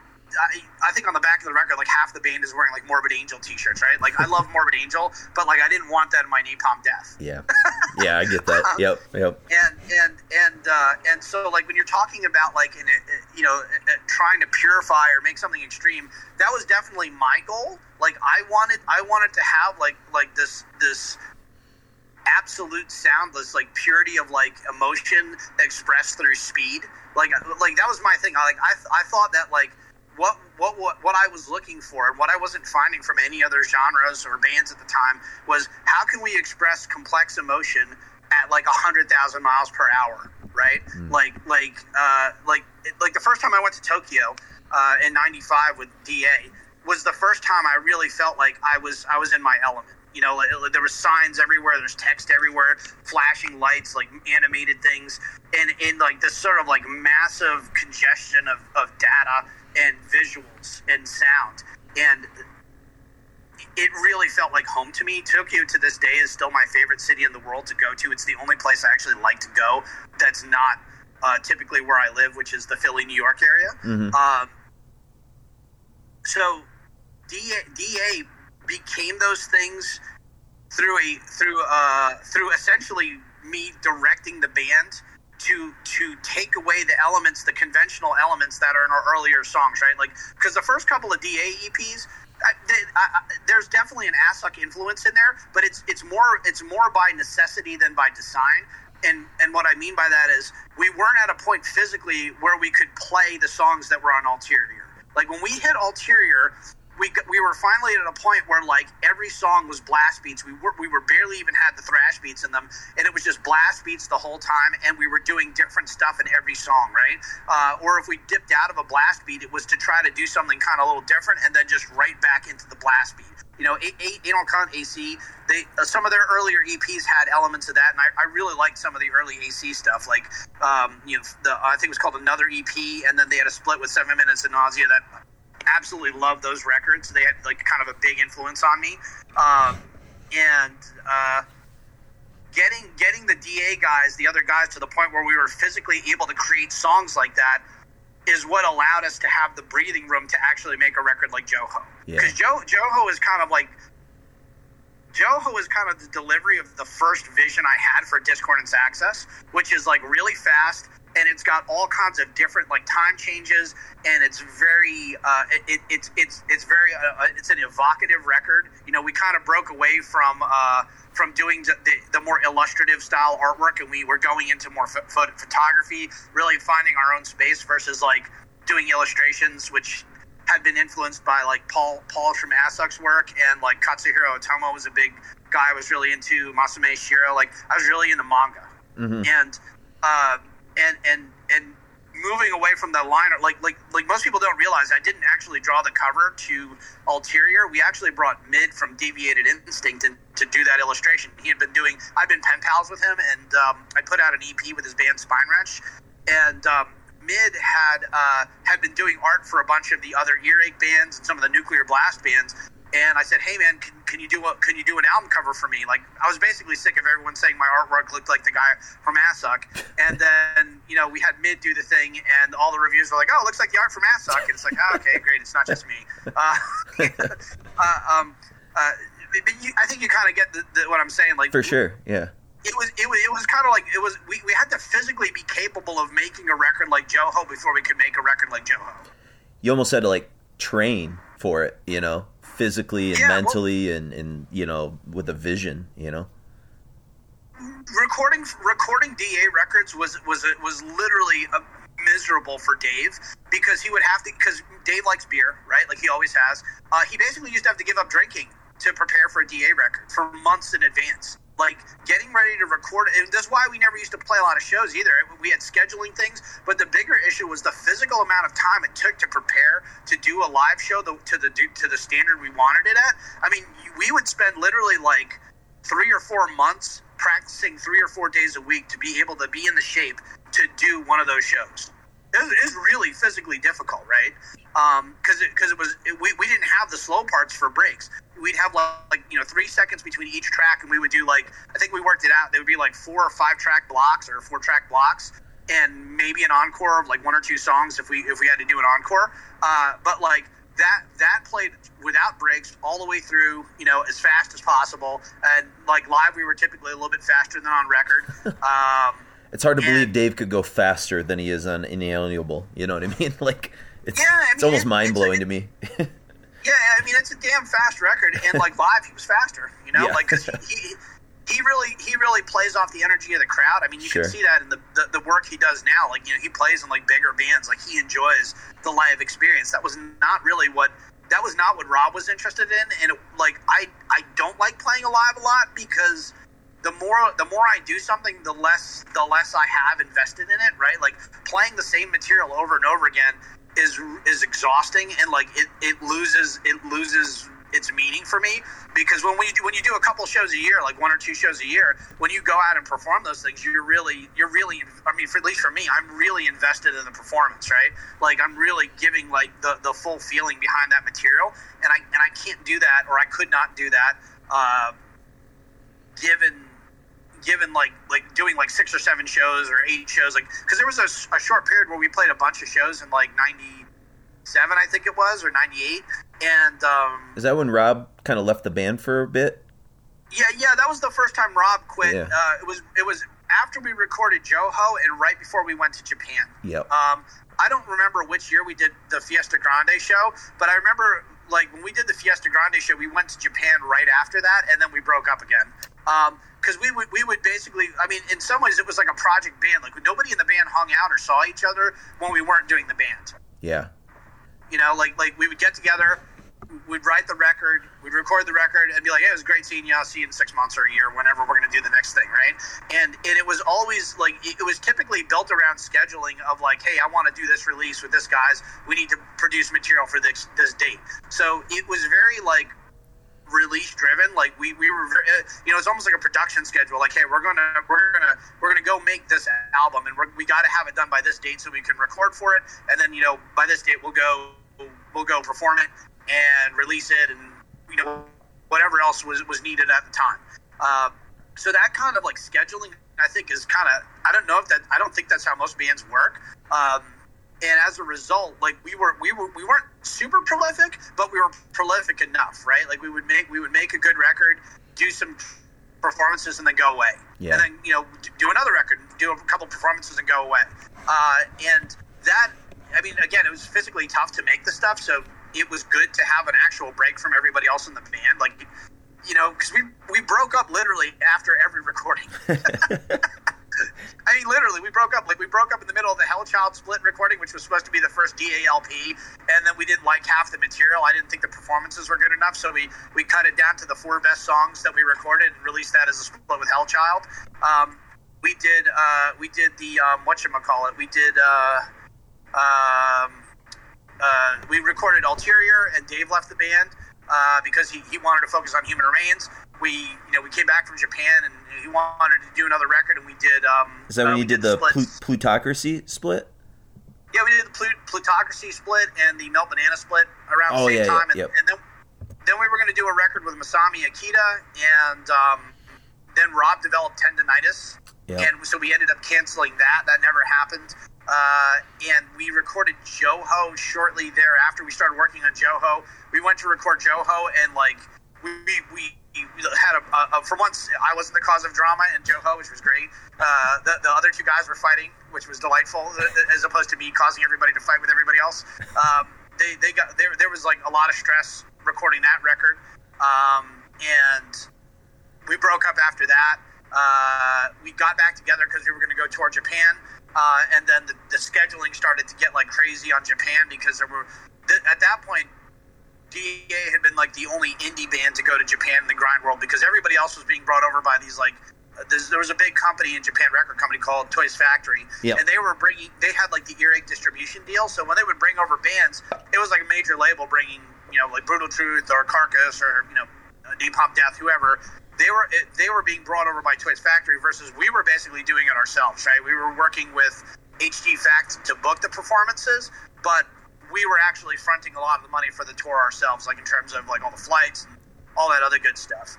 And um, yeah, I mean, it was it was those those were great experiences, but like the, you know the as being a smaller uh, entity, like the promoter had to work around when like a bigger band was coming through. So like if you know Bolt Thrower announces a tour, like the same audience that would have come to see Discordance Axis went to see Bolt Thrower. So he wanted he wanted to have a couple months between the shows, so like the DA show would be more special, and like more people would come, and like we'd sell more merch, so he can make his money back too.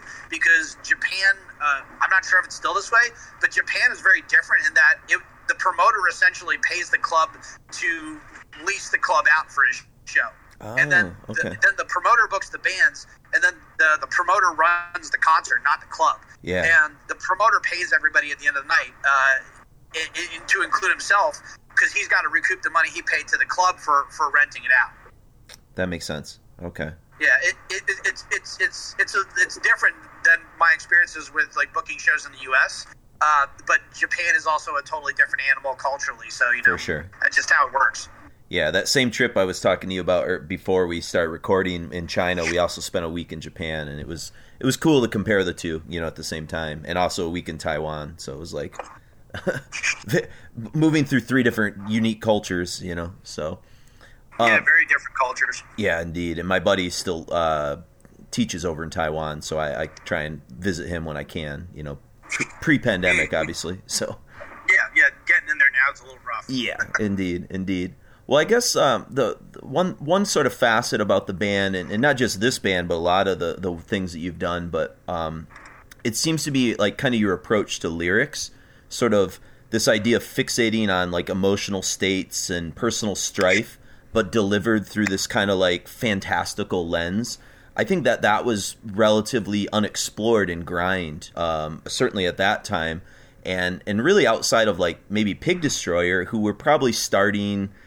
They started obviously after you, but they were kind of probably you know rumbling around uh, the time you guys were putting together Inalienable and stuff like that.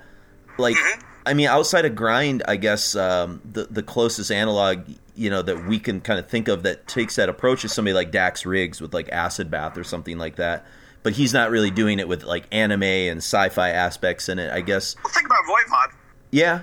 Okay. So was Voivod like one of the the in like where did this con- was it Voivod that this concept sort of came from for you or or? Uh, well, when you say concept, you mean the, the style of writing? Yeah, the style of Or- writing. This idea of like putting that into grind, but p- pulling in emotional states and personal strife and, and and all these other kind of, but but doing it through this kind of fantastical lens. What what was sort of driving that? I guess. Well, well, you know, you, you write what you know, right? Like, so, so even from the earlier DA days, like when I when I didn't know what I was saying, you know, I didn't know what I was talking about, right? Because I'm like a 20 year old kid, and um, at that point in my life, I'm, you know, what I know is manga and anime. So, like, when I'm trying to write about things, you know, and, and manga and anime weren't always like slice of life, um, sort of like carefree, you know, kawaii only type things. Uh, the stuff that the stuff that I was uh, into, like Star Blazers or, or Gundam, early Gundam stuff, it's very dark, like really heavy lessons about like human human beings and their interactions, right? Uh, in terms of the like human condition, uh, sacrifice, like struggle, like personal struggle, like cowardice, um, you know, like struggling, like human relationships, male men and women, things like that, right? Um, so, so some of that that that stuff was in there to a certain degree, um, pre, uh, like like pre like ulterior and earlier. It's it's it's through this sort of like naive like political lens where you have beliefs that you you've sort of been inculcated by music that don't actually have any real bearing in the in the real world. Uh, you know, a great example would be like the Dead Kennedys. Like, I really liked the Dead Kennedys growing up, and, and a lot of their sort of like political ideology from from the Dead Kennedys was something I, I, really believed in in high school. And when I got older and when I started to see the world, like actually traveling abroad and seeing how things are, I'm like, wow, this is a this is a really crazy worldview these guys have been exploring. Like some of the stuff is it makes sense, but a lot of it is just like it, it, it's not actually how the world is. And like you know, great example. Uh, it, that, taking the dead Kennedys. Look at Jello Biafra. Like like he was screwing the. He's like, oh, I'm super. You know, like the, the corporate guys are bad and money is bad. Well, he's screwing everybody in his band for like 20 years and Yeah. not paying anyone royalties until like they took him to court and basically got control of their music so they could actually those guys could actually get the money they were owed right you know and they got the right to perform as the dead kennedys without him because he'd been fucking him for like 30 years 20 years however long it was that he hadn't been kicking them any of the money or, or, or only a small portion of the money they were making from the sales of like hundreds of thousands if not millions of copies of these records right like Sure. the dead kennedys is like i mean you can you can see a dead kennedys cassette pretty much anywhere in the world right like it's like a universal thing practically You heard Alzheimer, Typeface, Information Sniper, Continuity, and we started off with Mind Seduction Aftermath from their debut Ulterior. Um, so now we we get into uh, to Jouhou a bit uh, from '97, and um, Jouhou translates to it's Japanese for what news info of a military nature, I suppose. Um, and this- military chatter is Military like the, is like the way to think about it. Like uh, military, uh, um, an endless stream of military ephemera. okay, Yeah, techno babble, basically. Technobabble, got it. Okay. Um, and this is kind of like really where I think Jon begins to not just musically sort of create what the future of this band's going to be, but like he's really starting to bring in those other cultural elements a lot, you know, with this the the album title. And so I guess talk about the impact that like sort of Japanese culture sort of had maybe on like his identity and, and what he's sort of doing with this band a little bit with I guess without having to go too heavy we'll, we'll save Ava for for the maybe the next talk set but just his like obsession maybe uh, or what what that was Well, I thought like even the opening lyric is kind of this like perfect anime nerd or like uh, uh energy. It's like alienation washes over me, downloading world apartment horror. So the, the funny thing is like that could be read entirely as like metaphor and like symbolic imagery, or it could be literally describing digital piracy because uh, World Apartment Horror is a movie uh, written by Satoshi Kon, who is the subject of the second season of the Human uh, Instrumentality podcast. Oh, cool, cool. Uh, and so it's like that almost feels like someone like literally just sitting at their computer, feeling alienated, downloading a Japanese horror movie. Is like how the album opens. So pretty good representation of what we've got going on on this one. And this is sort of right when that, um, you know, Ringu and, and some of those kind of that, that Totally. style of horror stuff was starting to really pop up in Japan in quite a way, you know? So, um, yeah, I just didn't know like I, where, where his initial interest is, it came in. And I don't know if you mentioned in the interview segments that, you know, some of you have kind of heard, um, you know, already after talk set one there, if he gets into it in the interview, I think he just goes right into like his love of like anime and, and some of that kind of stuff. But, but I think even like musically, they're starting to move in a different direction with these kind of pair of songs. They're kind of shedding the punk and the Napalm Death influence and kind of getting into like a, something a lot more like dissonant and fast and pure. And I think, especially in a song like Typeface, which we just heard Mm, too after yes. Information Sniper, this is where like, you know, I think I was going to mention it when we were having the conversation last talk set, but I think the last secret ingredient here is is Voivod. You know that Yes. they, you know, this idea. You know, Mark talked about how, you know, Rob's going at one speed and Dave's going at a different speed, and then Jon's doing his thing, and that the the the parts don't make any sense, but for some reason the sum of them kind of combine, and that's similar to like I think the magic of Voivod, right? Or, or even maybe like Gorguts or, or other things kind of like that. But in particular, I, I think of Voivod, which is this idea that all the people in the band seem to be almost doing their own musical language, but somehow it fits together so brilliantly. And it's this sort of overriding dissonance, but yet, like, that's something like free jazz has too, where like there's this dissonance that kind of pushes people away. But if you can, like, kind of get through the dissonance and see the beauty of it, it's kind of like what, um, you know, what Velvet Underground would do with the, you know, violas and stuff like that. It creates this sort of layer of atmosphere and that's weird to say about grindcore because grindcore often is not the first kind of music you would talk about atmosphere you know? Um but it's but it's there. It's this sort of secret ingredient of the band that i think it took me a while to find that and once i found it it was like the doorway was like finally unlocked for me and i, I Yeah. hear it in, in stuff like typeface especially Typeface has uh, an extremely uh, screamo esque chord progression, but I also know exactly what you're talking about with Voivod because it's these extended chords. Like typically speaking, most chords have three notes in them, but the kind of chords that are being played in Typeface have four. So they're adding the seventh on top of the the root, the third, and the fifth, and that's what gives it like the feeling of it being sort of jazzy is because like extended harmony is very common in jazz uh, what's actually interesting is I actually feel like this is a really like consonant, like balanced harmonic song. Like it actually is less dissonant than the other stuff that we've heard, Uh, but the sort of meta dissonance of these very consonant harmonies played with extreme distortion at extremely high speed creates that sense of like this doesn't feel right, you know? Almost because it's clashing with your idea of what the music should sound like at that kind of tempo and at that kind of level of heaviness that there are these like really densely, richly organized chords inside of that heaviness makes it feel like very disorienting and uh and confusing.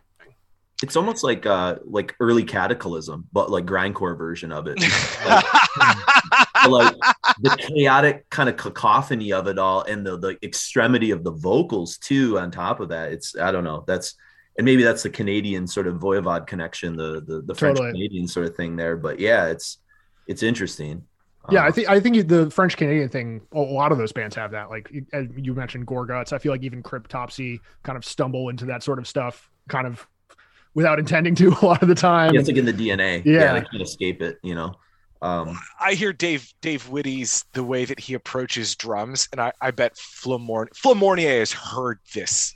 Al- Absolutely. Flo Mounier has heard an Inalienable Dreamless and has thought, Yeah. I could I'm gonna try and do better than this, and I don't you know whether or not he does whatever, but that's yeah, I, I think there's something there's a connective tissue there. I think the other connective tissue is that like Voivod and I believe Chang talks about this is they were one of the first bands that try to do like an emotive experience lyrically through a science fiction aesthetic. Totally. Yes. And- yeah. And that's always a part of Discordance Axis, but it starts to really crystallize on on Jouhou. Yeah. Like the Um, other the other big reference for that opening song, Vertigo Index, is I feel like it's very much like Serial Experiments Lain.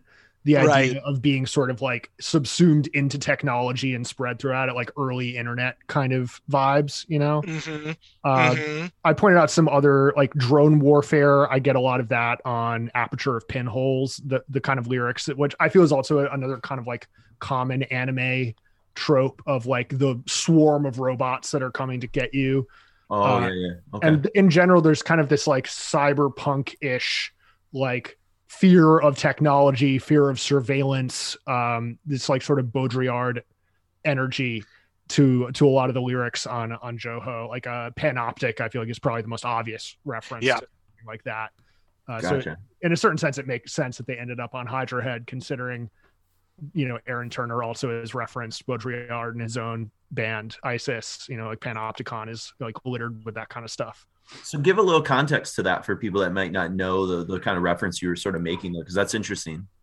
Oh, uh, I mean, God, m- the music student tries to explain uh, postmodern philosophy. Let's see if I can pull this off.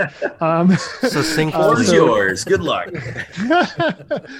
um, the Panopticon it was originally uh, designed by Jeremy Bentham, who is like Oh, a yep. Yep. Utilitarianism. Yep. Yep. Yeah.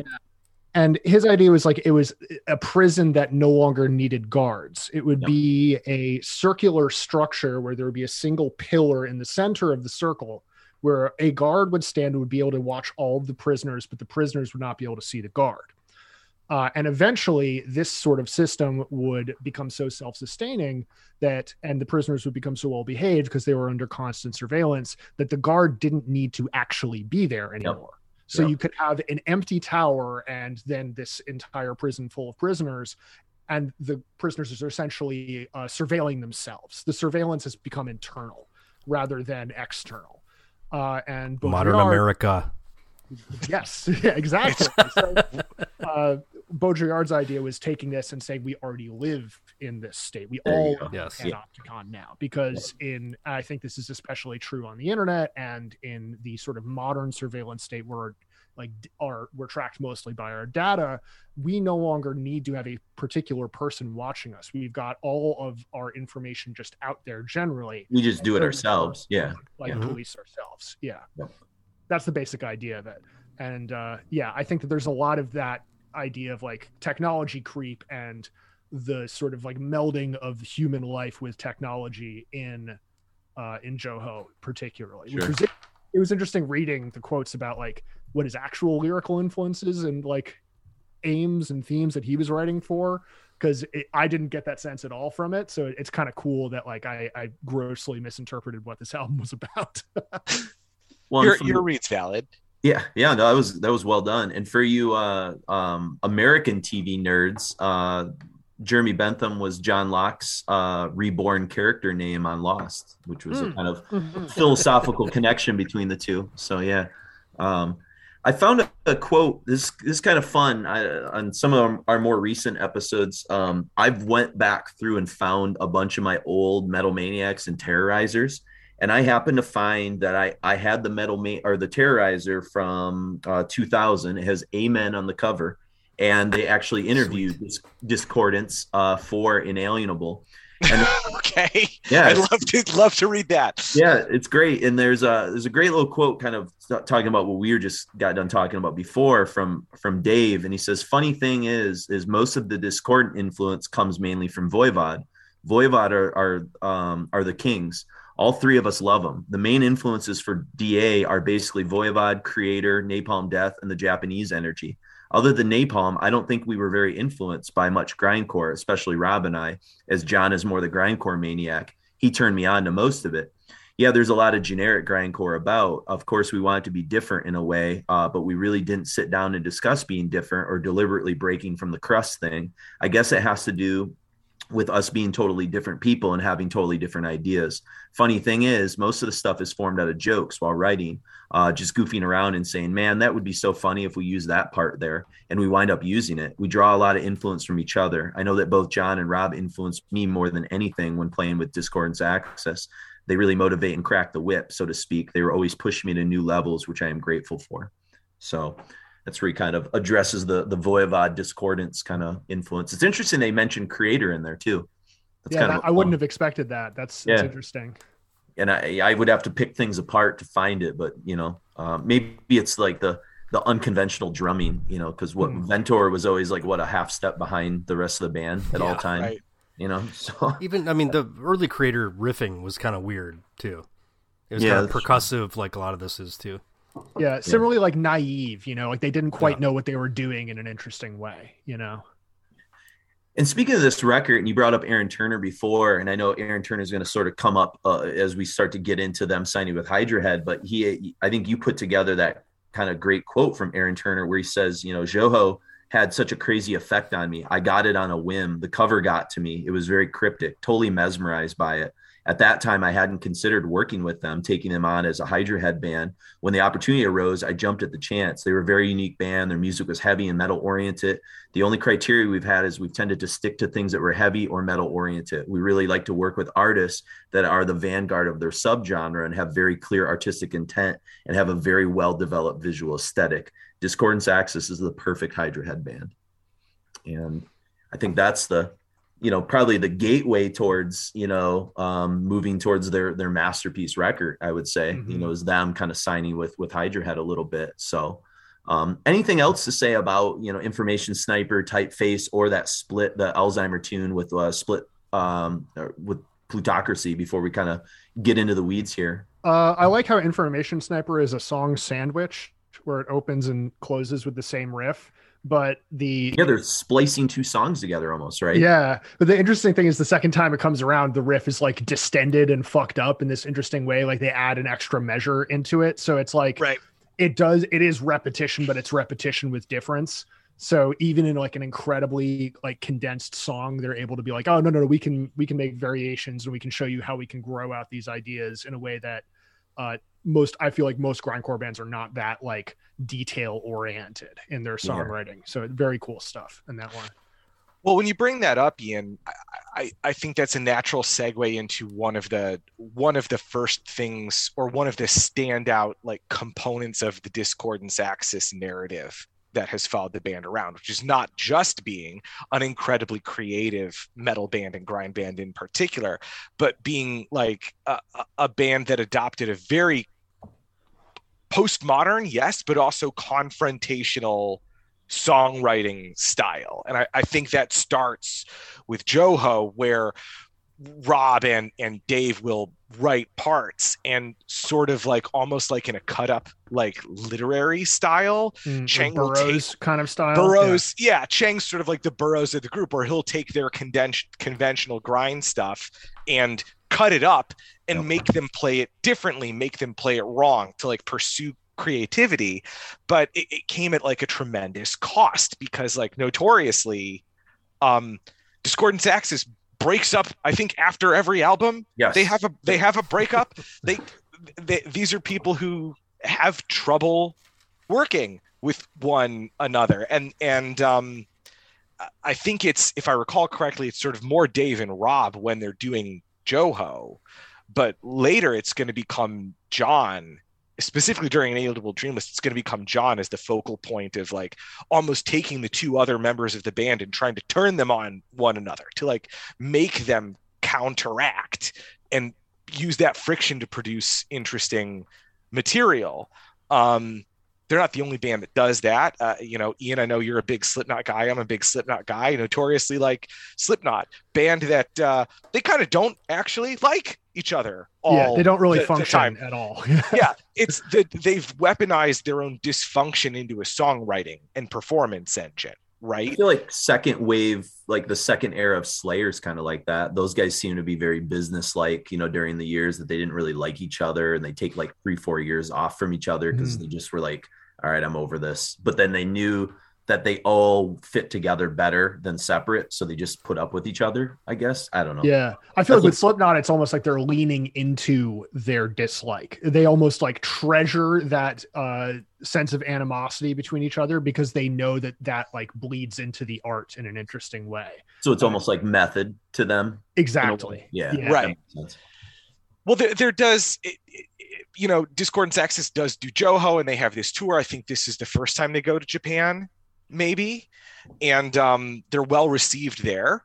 Uh, but notoriously, like they're a band that had trouble in in America finding an audience. Um, they don't seem to like playing live, and Yeah. not that I can blame them. Uh, you know, I mean, you, we talked about how tough doing this is on Dave Witte, and he's going to pay the price for being the drummer in Discordance Axis later, as I'm sure we'll discuss. Yeah. Um, but even you know the thing that you talked about, Jason, their sort of signature move. You know, if we're going to keep the anime metaphor up, this is Discordance Axis's like big cinematic finishing move. Is the riff goes to halftime, and the drums go to double time, but they've been blasting before, right? So he's doing a double time, like a hyper blast. Um, and that's their like that's their big moment on on songs. You can't do that like all the time. Yeah. Um especially do that and then go do like another band the way the way Dave Witte was doing it. He was he's like a prolific studio guy, right? Yeah. So it, the, doing Jouhou kind of begins to break them and they fall apart. And Jon almost has to go on like an apology vacation. I think with Rob, like they they got a uh like a cabin on like the Cape Cod coast and they set up their PCs and played Quake with one another Yeah. for for a week. Dudes And like, Yep. they very like divorced dad but also gamer energy right and and like jon sort of has to go through this process to get rob back into discordance axis to do inalienable dreamless which they can only do because aaron turner's willing to take the chance on them and he's kind of got some clout at Yeah. that at that point in time Absolutely Um, at that point. you, you know so it, it it takes all that together to put discordance axis back together to make the inalienable dreamless I, like i don't want to like discount jouhou or discount ulterior um but you know those are worthy records in their own right but like this is this is the most Sure. interesting part of the of the story of Mhm. of the band is how like he needs he needs to put the band back together to make it work and i think i don't even know if rob plays with them on the jouhou tour i think they get the other guy from human remains as their touring guitarist if i remember correctly They they did. Um Yes, I think that's what it was. Or there, there was another tour where Dave couldn't play with them, and they brought in a different drummer too. And I can't remember which tour that was. That poor Um, guy.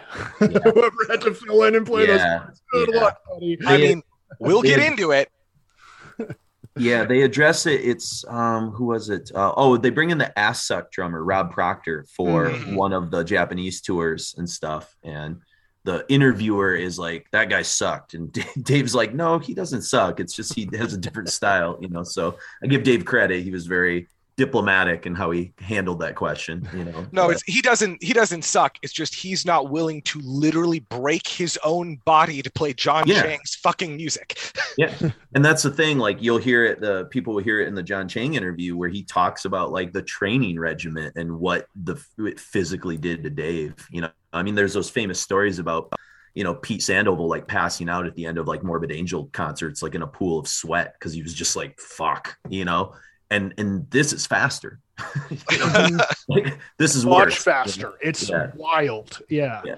it's it's pretty pretty crazy stuff that we're about to sort of get into here. But um, they bring in John uh, Diova. Is that how you say that? I don't know. Do- Diova, the producer here. Um, i'm not certain because i don't think he's really done anything else? Yeah, I know. Like Bill Miller recommended uh, him. I saw in the notes there, and, and Mhm. he, had, he hadn't really worked with Grind before, but he helped with what Come to Grief. Yes, he worked Right. with the band Come to Grief, but this is Duva's first. I'm going to go with Duva.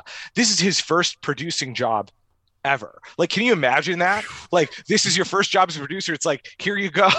Here's Jon Chang, Dave Witte, and Rob Marton Yep. doing their Evangelion concept record. Good fucking luck. Yeah, and he even God. said he even said he goes it was the most intense record i've ever recorded since then as an engineer i've run the gamut of genres from thrash to jazz and folk music and i remember after recording it bringing it back and playing it for people and they were pretty impressed even though it was a little too heavy and fast for them they thought this was the sickest tightest stuff i've ever heard if it that if even if it's not my thing so you know that's i'm glad that he he had a good experience doing it i mean it's a great record obviously like he he cre- captured some magic here you know so Yeah, And and, this him- is a great calling card for a producer. It's if, if I can make this band sound good and not sound like a mess, you know, as a rookie, then you clearly know what you're doing, you know? Sure. Right. It's also his idea to add this. Um, you can barely hear it, but there is this sub-harmonic bass synth Yep. that plays the quote unquote bass parts in Inalienable Dreamless. And I think that adds to its sort of like new agey, but also sci fi audio quality. It's just such an unusual sound. And because it's like a sub bass, it like, it, it doesn't have an obvious impact on you as a listener because we, we don't we're not usually keyed into like sub bass frequencies right this like sub bass didn't become like in my recollection as a critic like a watchword for music until you know the the trap rap like Yeah. renaissance we're in Yeah. where now like your sub bass tone is a thing people want right in The song is based on on the sub bass these days, but like, yeah, it, like in the '90s, like no one had sound systems to be able to play that stuff. Yeah, exactly. Exactly. To pull that off, you know. I, I think the other thing to, to note about this you know recording session is um th- th- this is where like Chang gets his reputation as and I, I love this guy as a vocalist. I love him as a lyricist and I've listened to a lot of your interview with him Jason and I, I think he's a very charming earnest intellectual person and I respect him with the highest degree. Yeah. Um but he's got a reputation as being a, a, a um what I guess you'd call a difficult coworker Mhm. right and he gets that when they're making inalienable dreamless um constantly pushing rob and dave to work harder to the point where he would like hold up signs in the sound booth after their takes saying not good enough do it again Right? Almost Yep. like Steely Dan levels of like hazing session musicians and that kind of stuff, you know? right Sure. And there's this great quote from from Rob where he talks about he goes, I think I hated it as much as any other recording we did. He says, uh, you know, uh, uh Jouhou was hellish and we couldn't get anything right, but the inalienable dreamless was grueling three days. We weren't even halfway through, and my arm felt like cement. The songs were hard to play. They weren't easy. It was the most grueling recording experiences of all of them. I vowed to never do it again. When that recording was done, I absolutely hated it. I was like, what did we do? How it sounded in my head and how it came out was just too different. It was two different sounds. It was just the result of cramming for three days. That's what we had. There was no other way we could have done it. It was very hard.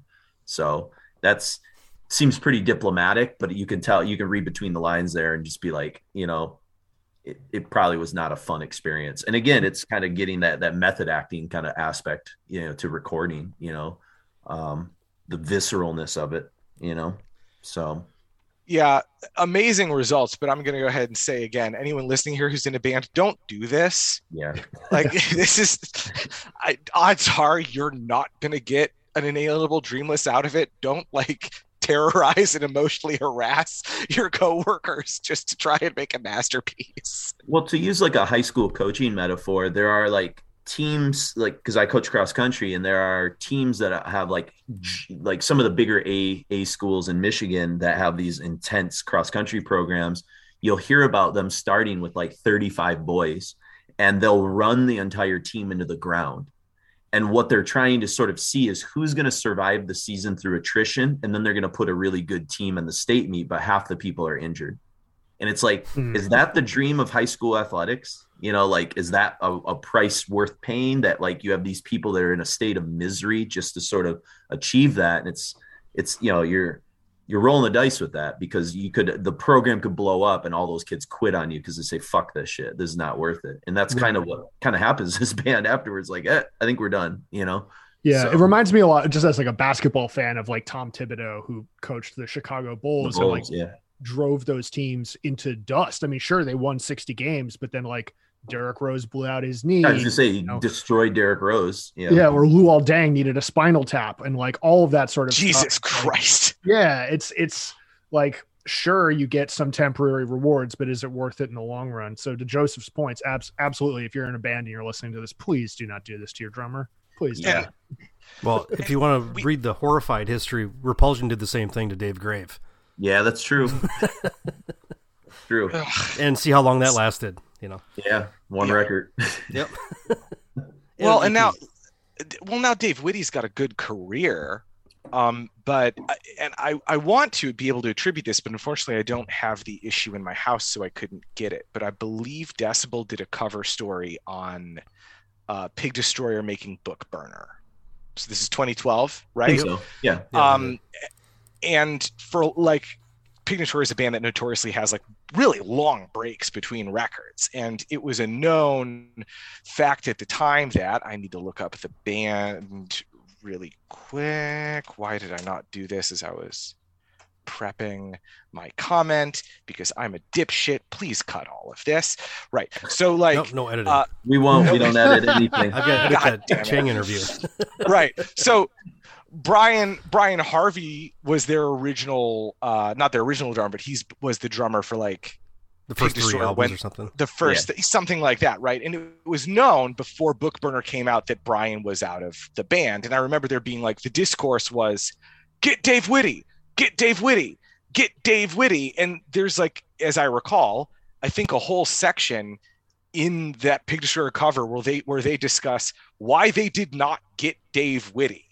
Um, and the answer is that he can't do the blasts anymore because his his arms just can't take it. Yeah. He like hurt himself permanently while making and then touring behind this album. And it's Yeah. why there's never going to be a, a with original members at least Discordance Axis reunion. Yep. I don't think he's physically capable of doing it a- anymore. Even Jon mentions that in the interview. You know, he kind of confirms it. You know, so absolutely. Yep.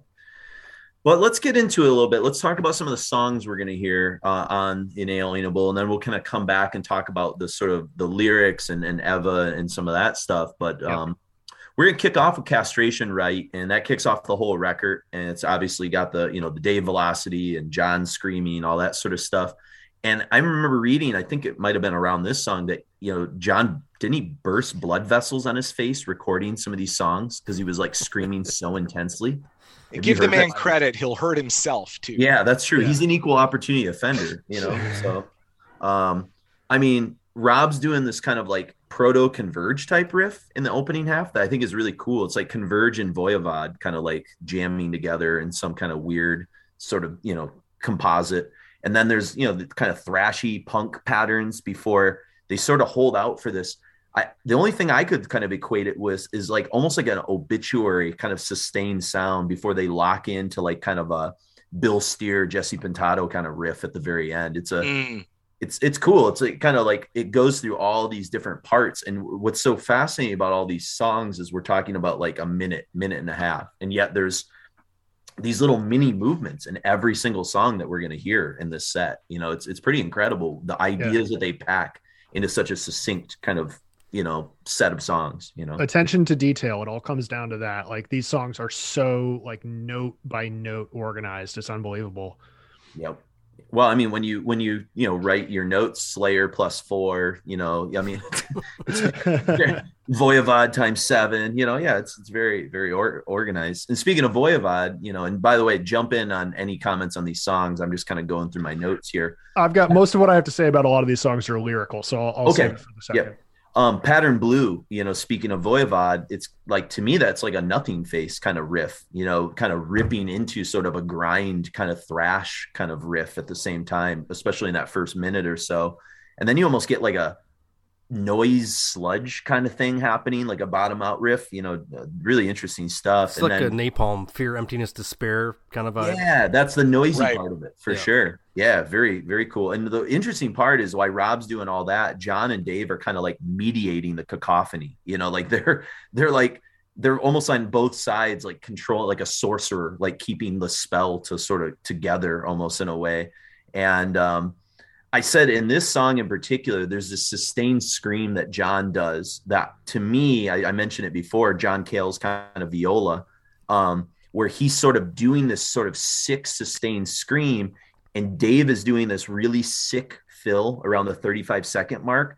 And it's like three different songs like playing at the same time. And it's, it's, it's really incredible. And I know, I don't know if any of you guys have seen that new Velvet Underground documentary um, that um, Todd Haynes was it? Todd Haynes did, it. Yeah. Yeah. It's it's good. You know. What's that um, on? Uh, I think Apple Plus. Oh, that's okay, might be. Yeah. Um, but they talk about how when they would play a lot of Velvet Underground sounds in those early years, the song would end and then nobody would move for like five or ten seconds because all the dissonant sort of stuff that they were doing and all this like atonal things like people's brains had to like catch up to it before they actually reacted to it like physically or by clapping or cheering. And there was almost this like surrealness at some of those early velvet underground shows where it was like all the noise and feedback and chaos would like end and then everybody was like in a trance state. And i almost feel like again we'll we'll never unfortunately get a chance to see these guys live. I wonder if like it's almost so fast that like yeah you could mosh to it but for me i'd probably be just standing in the back like just staring I you know I don't know that I don't know how I would react to this kind of music hearing it. I think I would just kind of like try and take it all in and watch what they were doing on stage and that would be how I kind of interact with it and this is kind of a song like that that that reminds me of that, you know. Um anyways, just my my my two cents on that. So um and then we're to go into Angel Present and by the way, cut in if you want to talk about any, you know, lyrics or whatever, but to me, like this is a song that when I hear it, this is where I understand exactly what he meant by like sort of grindcore version 3.0. You know, the song's so fast and punishing, like I almost like you almost like pass out, like if you're really like trying to like stay with it, you know. And, and the idea that this and Jane Doe were like coming out around the same time, and both were like really going for that, like how much can we attack a listener and like take them on an emotional and, and psychological journey it's um it's pretty cool you know? And then yeah. there's finally that moment of reprieve at like where it stutters in the last five seconds and it's such a release moment and you're like jesus christ like what did i just go through? You know? Yeah i think the jane doe comparison's a good one because i think pig destroyer sort of falls into this too where it's like the experience of listening to it and the experience of reading the lyrics are like kind of you get to listen to the album twice almost where mm-hmm. like you have the experience of these songs hitting you purely as like sonic objects and all of the sensations you're describing and then you have like the second experience of then reading the lyrics to all these songs and having like a completely different frame of mind around it and then yeah. there's the third listen where it's like with those lyrics in mind combine that with like the physical sensation that you get now from listening to the music and that's when it becomes you know some other level of uh, of artistic feeling you know? For sure. Yeah. Um speaking of lyrics ian do you want to take the lead on end of rebirth? Because end of rebirth okay. These are the lyrics i was going to read out loud. Like i don't often do that but this in particular these lyrics really fucking grab me when i'm thinking about like jane doe and i'm thinking mm. about like catharsis and this emotional journey that we're sort of going on there. Um, I've got them up in front of me, but I know you were going to talk about lyrics. Yeah, this is this is not one of the ones that references Ava, but oh, uh, okay. Well, and if rebirth is Ian, yes, well, yeah, okay, yes, like the title does, but it doesn't have. No, the lyric, the uh, we, do you Joseph, want... go for it, go for it. It's all you. Okay, the lyrics to End of Rebirth are At last I heard these words from you, but they make me disgusted with myself. Life choked back into you with ambivalence. Familiar closed hearts conceal their loneliness as best they can. When together, even further apart. Open your heart, as wide as the sky. This pain is worse than death. I just oh. ran away. Lonely, yes, lonely, but you can't always rise from the dead. It's about the end of end of Evangelion Really? Yeah, yeah, yeah. It's right. choking life back in the. It's him yeah. and Asuka at the end On of the, the beach. world. Yeah, yeah, yeah. yeah.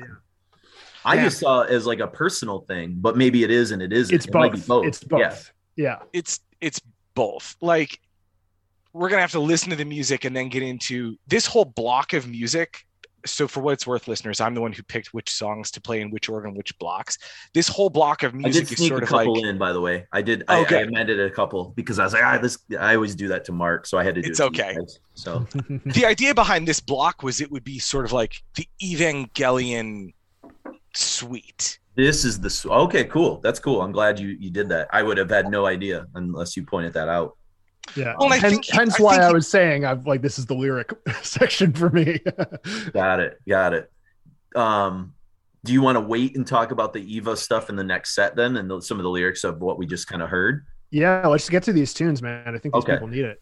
Well, let's. So, okay. So, yeah, we can talk about the music of End of Rebirth and Third Children when we sort of get back, but let's kind of get into this. These these five tunes from Inalienable here. We've got Castration Rite, Pattern Blue, um, Angel Present, The End of Rebirth, and then we're going to end with the Third Children. Enjoy. I don't really think like I don't really think that a lot of bands that identify as grind don't feel like grind to me. But it's you know everybody's got their own definition. You know? For sure. So so I mean I guess you know You what- guys are, like, label you wanna- purified. You want to You know.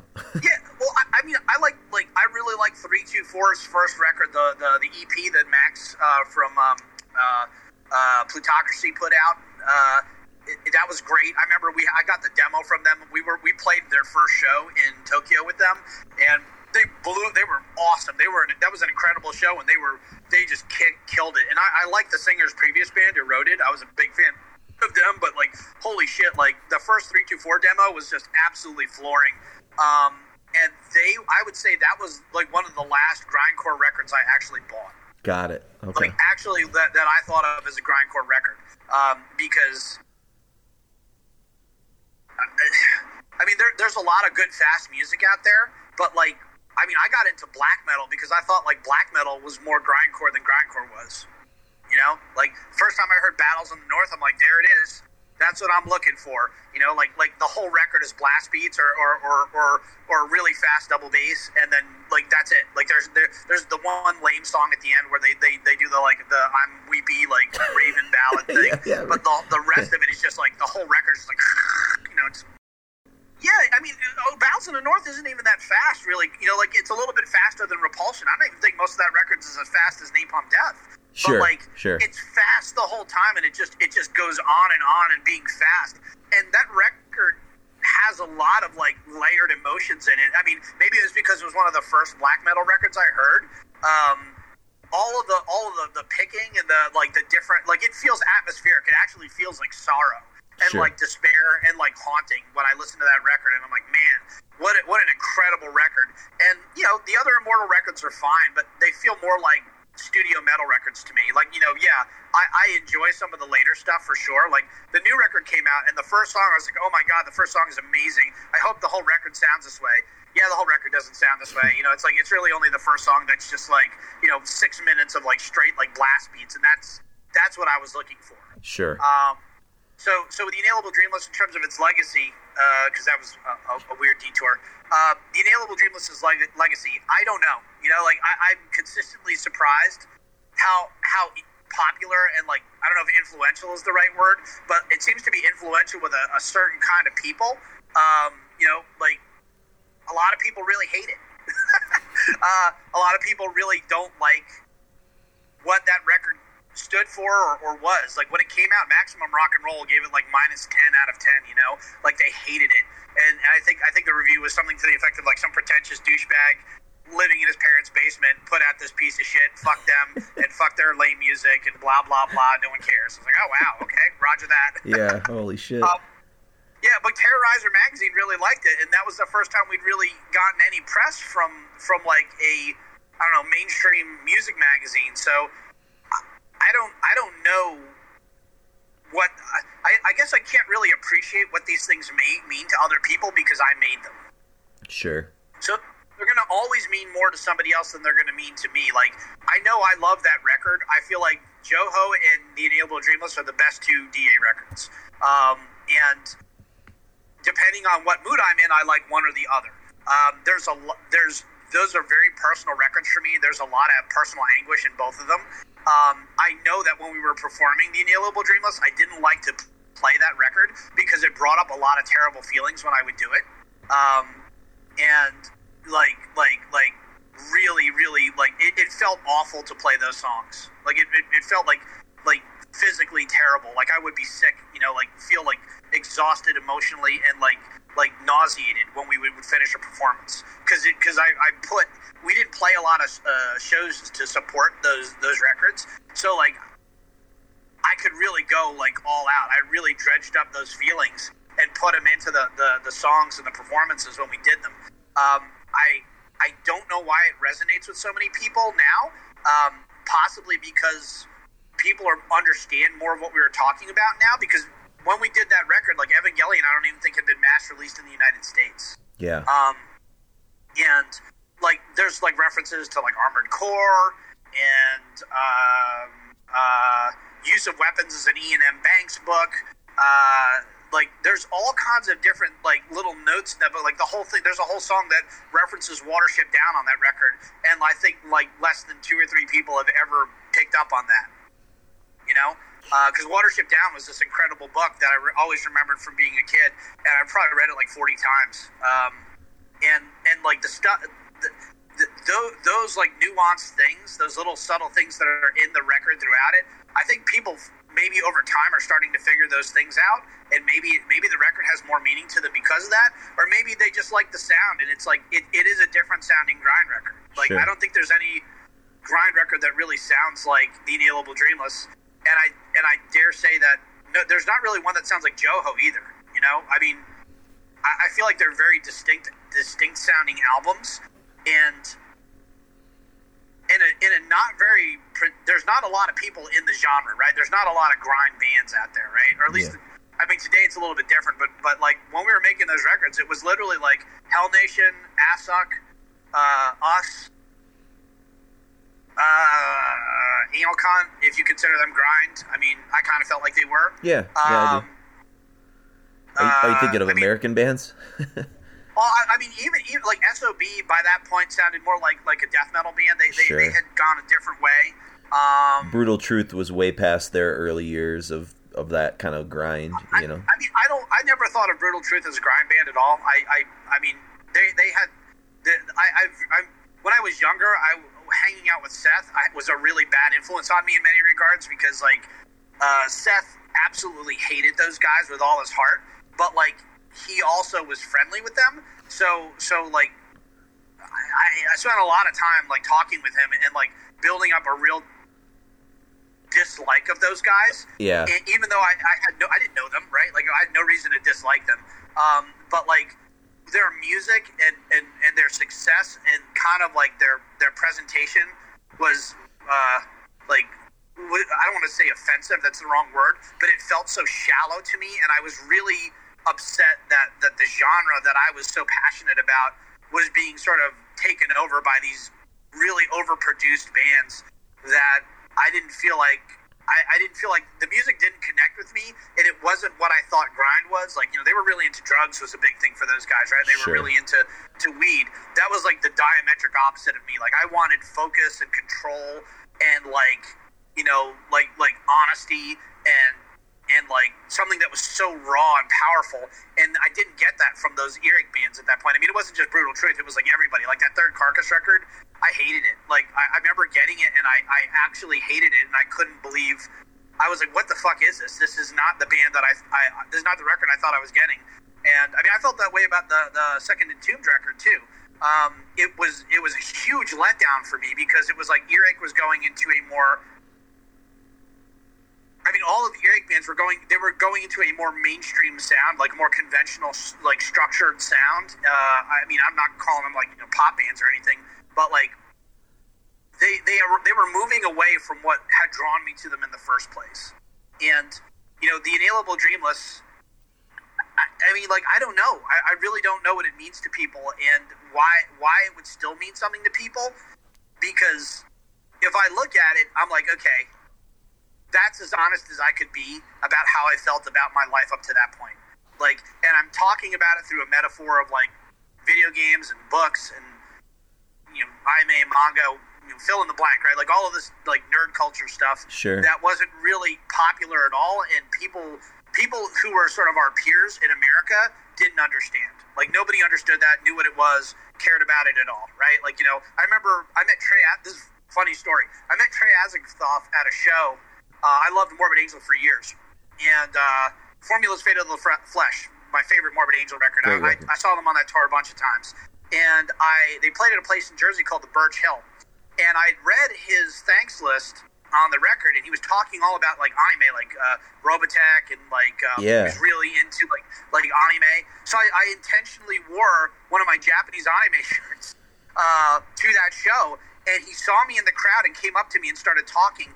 And we didn't talk about music at all. We just talked about like Japanese stuff and video games. Yeah. And I was like, wow, okay, so this guy gets me. But like you know, I- and I love Morbid Angel, but like you know, that's not that's not his music, right? His music is that sort of like you know, like extreme like death metal. Like he, you know, Trey Trey is one of the most unique creators uh, in music for like for like metal. Like I mean, he's he's been going for what, like over 30, 40 years now. Oh, sure, 30 yeah. years at least, right? Like Yep. when did Morbid Angel start? Like 1981 or something? Yeah, like Uh, 80, 85, 86 probably. Yeah.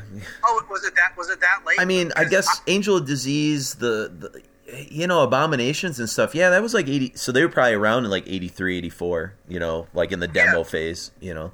Yeah, yeah, So- because I mean, I, I remember seeing them on their first tour to New Jersey. I was so excited that they were touring, um, and like I was like, I think I was like 16 years old or 15 years old.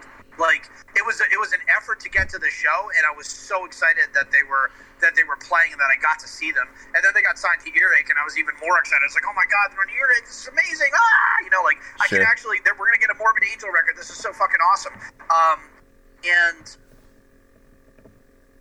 like like altars of madness still speaks to me right formulas fatal to the flesh still speaks to me like those those records have a lot of meaning for me even though i don't even know any of the lyrics and i don't really like i don't i don't care about what they're saying like Sure. but the music means Yeah. a lot to me um with the inalienable dreamless i'm not sure what connects with people. Is it the music? Is it the lyrics? Is it the package? Is it the packaging? Like you know there was that Yeah. was a, a, another big change right? Like we, we talked to hydra and i said i don't want to do a cd box. I want to do a dvd package because i want the a different aspect ratio for my, my packaging. And like that was a hell of a conversation let me tell you. I bet I bet with Aaron. Yeah.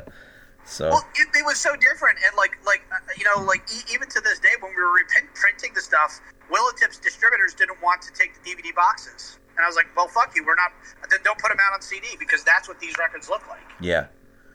I mean, I think it sounds like you, you know, I think maybe people caught up to the vision of what you were doing. I mean, it's almost like I, I don't want to compare it to like method acting, but it's almost like you you took it so seriously in a in an appropriate way and sometimes I think you hear about people like that live the character and if other people that are around them are not taking it as seriously as like it sounds like you were, it's almost like you know people don't get why why you're always in character or why you care so much about it because to them maybe it's like a performance or a job or it's not like it's not coming from like a core place. Like you said like with brutal truth they're just sort of like not going through the motions but they're just sort of almost like playing these kind of characters uh, or, or whatever. And i think maybe people initially probably that's one of the reasons maybe they were turned off from what you were doing perhaps because it was so pure and it was almost like people didn't know how to like wrap their heads around it but i think through the last couple decades, people have sort of caught up and have begun, like you said, to unpack and uh, and depuzzle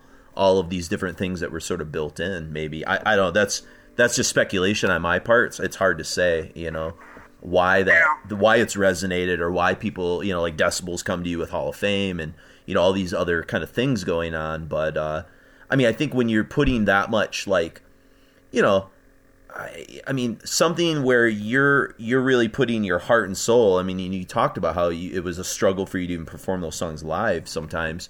Like people are going to eventually catch on to that. You know I mean? Even, even if it's not in the like here and now, like it, as those decades, the honesty's there, right? Like you know, no one can listen to that album and think like, oh, these guys are just putting this on you know and i think maybe even if they didn't get it at first eventually people caught up and appreciated the, the the sort of visceral honesty of what you guys were producing there and the singularity of it too you know. Um, that's that's my insight but again i'm not a grind expert per se you know um, i was buying grind records in that era and i had you guys um, but i didn't actually have your earlier stuff because i didn't know how to get it at that point. I don't know. It was like a weird entryway. I I, I was kind of coming at it for like death metal and doom metal, and then backing my way into grind around that time in the late '90s, early 2000s. So I was kind of like. It sounds like you were almost coming up through the grind punk aesthetic a little bit with it as it was evolving, and so um, I was kind of coming in the other door and then kind of moving backwards towards grind or something, you know. So um, I don't know. Those are just I, don't have an answer to it, but I, think it is definitely a question worth sort of pondering because that that album resonates. You know, there's just something about it, maybe because of how singular it is, um, and and even the albums prior, how singular they are. You know, um, I mean, do you guys know like the grand total of music that you guys have made in total? I mean, it's like what two hours, two and a half hours of music, maybe total. I don't even know. Yeah, I, I, it's probably in the two-hour ballpark because I think uh, original sound version is I think like just shy of sixty minutes. Okay. And then the Jouhou CD. Well, if you don't count the fifteen minutes of dead space before the the last the secret track plays, yeah. Um, I think that is like you know that's that's that's like 30 minutes maybe 30 32 minutes and then the inalienable dreamless with the ikaruga and berserk uh, tracks that we did with the 324 split those yeah. are you know maybe maybe just shy of 30 so we're probably clocking in around two hours total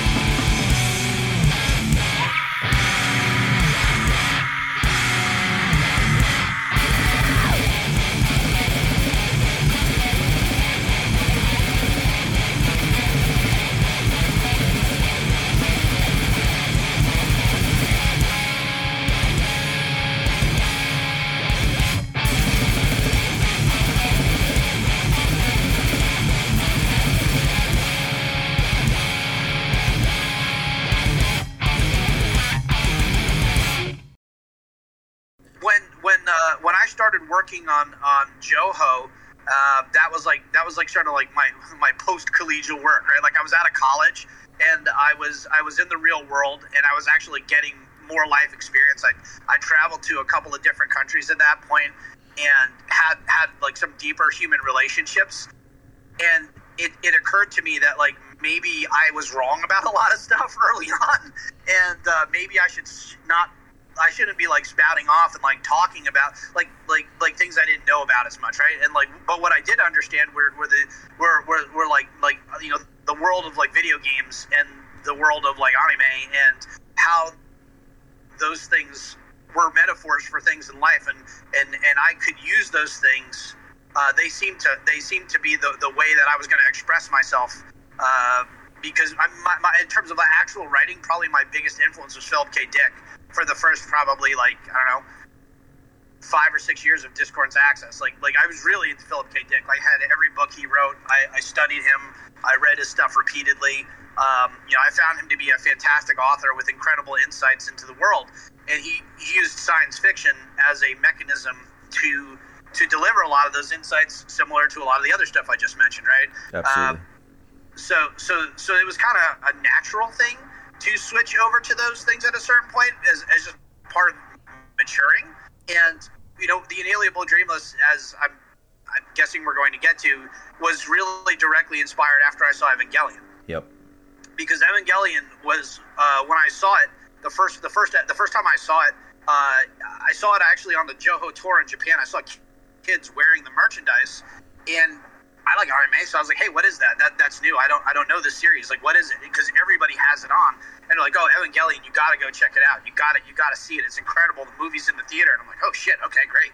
So you know, I I went to the movie theater in Osaka. We had a day off, and I was like completely blown away by Evangelion: Death and Rebirth, and to this day, it's probably one of my favorite films of all time in terms of like what it communicates. Like barely understanding Japanese at that point, um, and not being even remotely uh, close to being like fluent in it now, like I still understand that movie when I watch it. Like I don't even need the subtitles. Like I get the movie. Gotcha. And after I saw that movie, I thought, okay, so this is what it actually looks like when you actually just put everything on the table and say like, this is me, this is who I am. And and like this is this is what it this is what it cost me to be the person I am and these are the, the, the, mistakes that I've made, and this is what it cost me in terms of other people, my relationship with other people. Um, this is what it cost me in terms of relationships with myself. Uh, I, I, mean, Evangelion is incredibly challenging work, right? It's an incredibly mature work, and arguably one of the better works about the human condition. And and I'm talking about the original series and the original films now, not the not the new stuff. Sure. Um, so so like the inalienable dreamless is a direct outpouring of like seeing uh, Hideaki Anno put basically cut his soul out and, and put it into this series for the world to see. And I'm like okay I, I should be able to do that because this is the this is the most important work that I've seen in years. Like there's very there's very few things that that I've like been as passionate about as Evangelion. Um, and I wanted to do something that was that important in what in my world, right? Like what I was capable of doing, which is not produce an anime series because I, am like a twenty something uh, tech art guy and I don't have any of the ability to do that. But like that's where I'm going. I'm just I'll like set my compass for north and I'm and I'm heading in that direction. You know. Sure. Well, I guess that that leads me to the question that Joe and Ian um, wrote because I think you already touched on it, but I'm going to read their question verbatim the way they wrote it, and you can uh, you can sort of touch on whatever you didn't just cover in that previous answer. But um, basically, they just said, "Hey, we just finished a 30 hour long deep dive into Eva."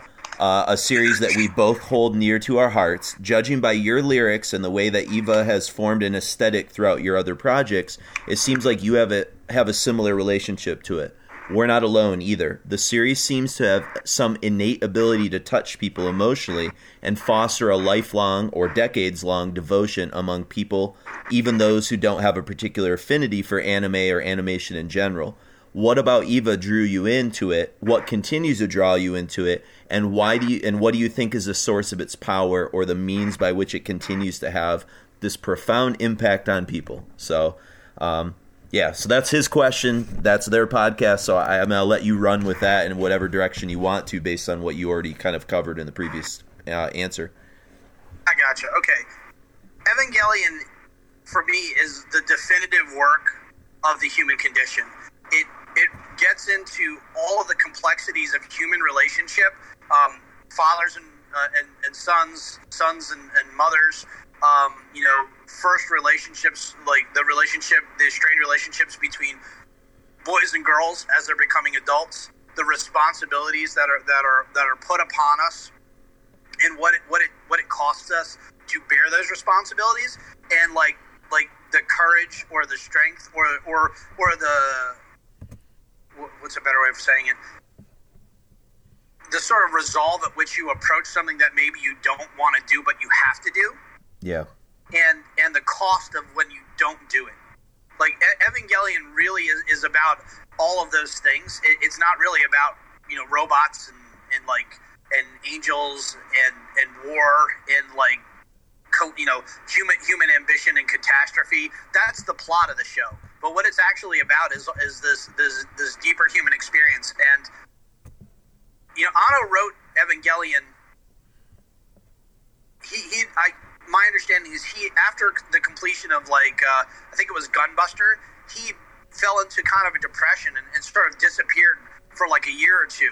And while he was away like wrestling with like all of this stuff in his life he wrote Evangelion, and when he came back, he had this series, and uh, I mean, it's an incredibly dark series. You know, it's not it's not consistently dark. It has like moments of relief, as, which is part of what makes it so believable. Like it's not just all despair, Mhm. um, and people are trying their hardest, but like people are also falling down a lot, and pe- and and and and there's so many things in motion, like the resentment of a father and his son over over his wife dying and like losing his wife and his son living because he loved his wife more.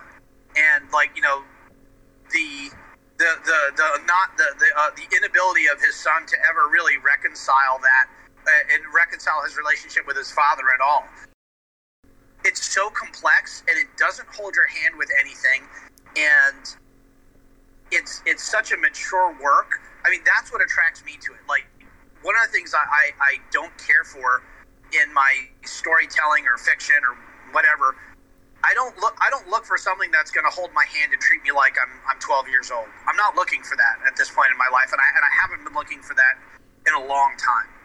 Um, I mean, quite frankly, I don't know if I was ever looking for that. Uh, Evangelion specifically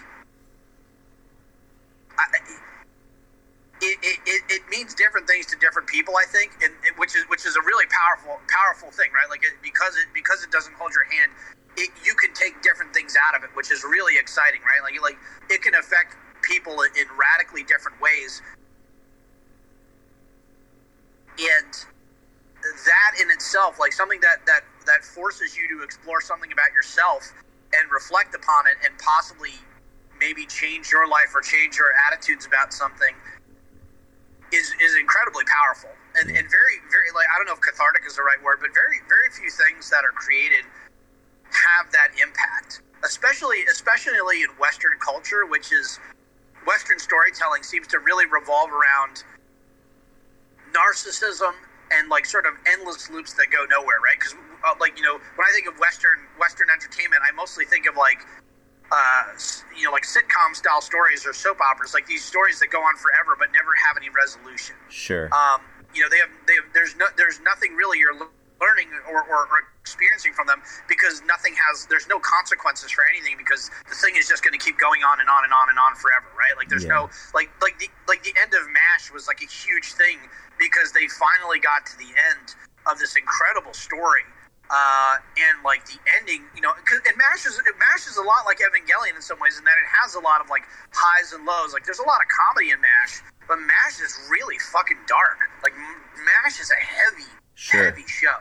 Well, right? I'm I'm Like, drawn to I- stuff like Buffy and Angel, which I think also people have told me has some similarities uh, to Evangelion. And again, I haven't do- dove deep into it, but Joe assures me that if I'm a a fan of like the darkness and the consequentialness and the tonal changes that like shows like that have, you know, that I might I might be a fan. So um, yeah, so I relate to that because I, I don't like being spoon fed stuff either. I'm also a um, I teach film classes in addition to to um, history, so that's my other major. So I'm I'm you know I'm in, I'm into Lynch and, and all the sort of non-linear, non-traditional you know stuff that's going to complicate things and not just give you easy answers and platitudes and things like that. So Yeah.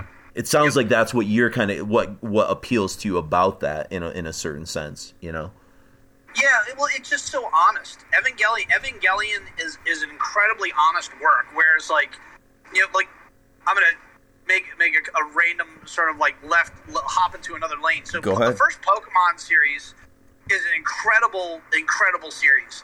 Most people, I don't think a lot of people appreciate how deep it is. But basically, it's the story of a boy becoming a man, uh, and when he get the, but the most important lesson he learns after all the stuff he does in that first series is that he loses and that it was okay to lose and that he needed to work harder. And th- that was the whole message of pokemon right? Like that that the journey was important. Like he, like the pokemon weren't just his tools they were his friends. And like he, he shouldn't treat them like slaves. Yeah. he should treat them like like equals and like friends and like he had relationships that he developed with them. And you know they all fought for him as hard as he fought for them and they all lost together no matter how hard they tried. And like he actually lost to his friend even in, in, in the in, when it came down to it. So and, and then that that kid also would, would lose in the next episode. So having these like kind of like like like like more like it's not just like you get to the end and like like Luke Skywalker does find peace, right? Like like that's that's not like the that's not really the ending that I'm looking for, right? Like and that that was like a big thing with Evangelion, right? Like if if, if you get to the end of the series, it's not clear if Shinji has found peace after after the after he kills Kaoru. But in the film, the the death and rebirth, and then the end of Evangelion, mm-hmm. it's pretty clear he didn't find peace, right? Like like he pretty much un- he destroys the planet and wipes out the entire world at the at the end of the uh, spoiler warning, right? Um, he, he he you know he, he destroys civilization and like all humanity and prevents he actually prevents the rebirth of the human species at the end, right? He literally scatters the energy out into the universe, and it's just him and Asuka at the end. I don't know if it's streaming on YouTube. It's actually kind of hard to find them because they were never released here on Blu-ray, and like I think there were DVDs made by like A and E, but they go for like five hundred dollars a box set because it's like it's this incredible sci-fi series, and it was a big influence for Hideaki Anno and a lot of the early anime guys because it was such a heavy show. Got like, it. UFO Okay. was a dark fucking show. Like it was all about sacrifice and like like basically a war that they were losing. And I mean, like Warhammer 40k. I remember when that came out. That was another thing. The first cover of Warhammer 40k wasn't like the Imperium being triumphant and conquering the universe. It was the last stand of this like platoon of space marines who were surrounded by orcs and they were about to get wiped out. You know, it was Custer's last stand, and like that's where we were starting our story. Got And- it. and like like like with with uh, with something like uh, Evangelion or or um, and, and Evangelion clearly had a huge impact on um, uh, the Inalienable Dreamless, uh, as, as did a number of other other other series. Uh, but like. Like like the Gridlink stuff, you know. If you want to carry that onto that, I, if I'm not cutting off your next No, question, yeah, like- basically, like- I, I was I was just gonna ask before we go to Gridlink because that's my le- next question. But I guess you know, Oh. as we sort of wrap up, you know, directly inalienable. I guess Mm-hmm. as you look back on that now, you know, twenty years later or so, where do you see that album's kind of musical legacy today within the grind world, the metal world, or just the, the world of music in general? Like, um, I mean, I know it, the the recordings of it took a pretty visceral toll, but are you able to sort of like separate your memories of like the production of the album to like you know how you think of it today and, and things like that? Or well, well, the Inalienable was the least miserable of all the records. okay, that's good. Okay, that's so good. yeah um, at least for me it was the least miserable. We didn't get into any big fights and we had a good time actually recording the record. Um, and we and again that speaks to like how much prep we did going into that one. But like in terms of the legacy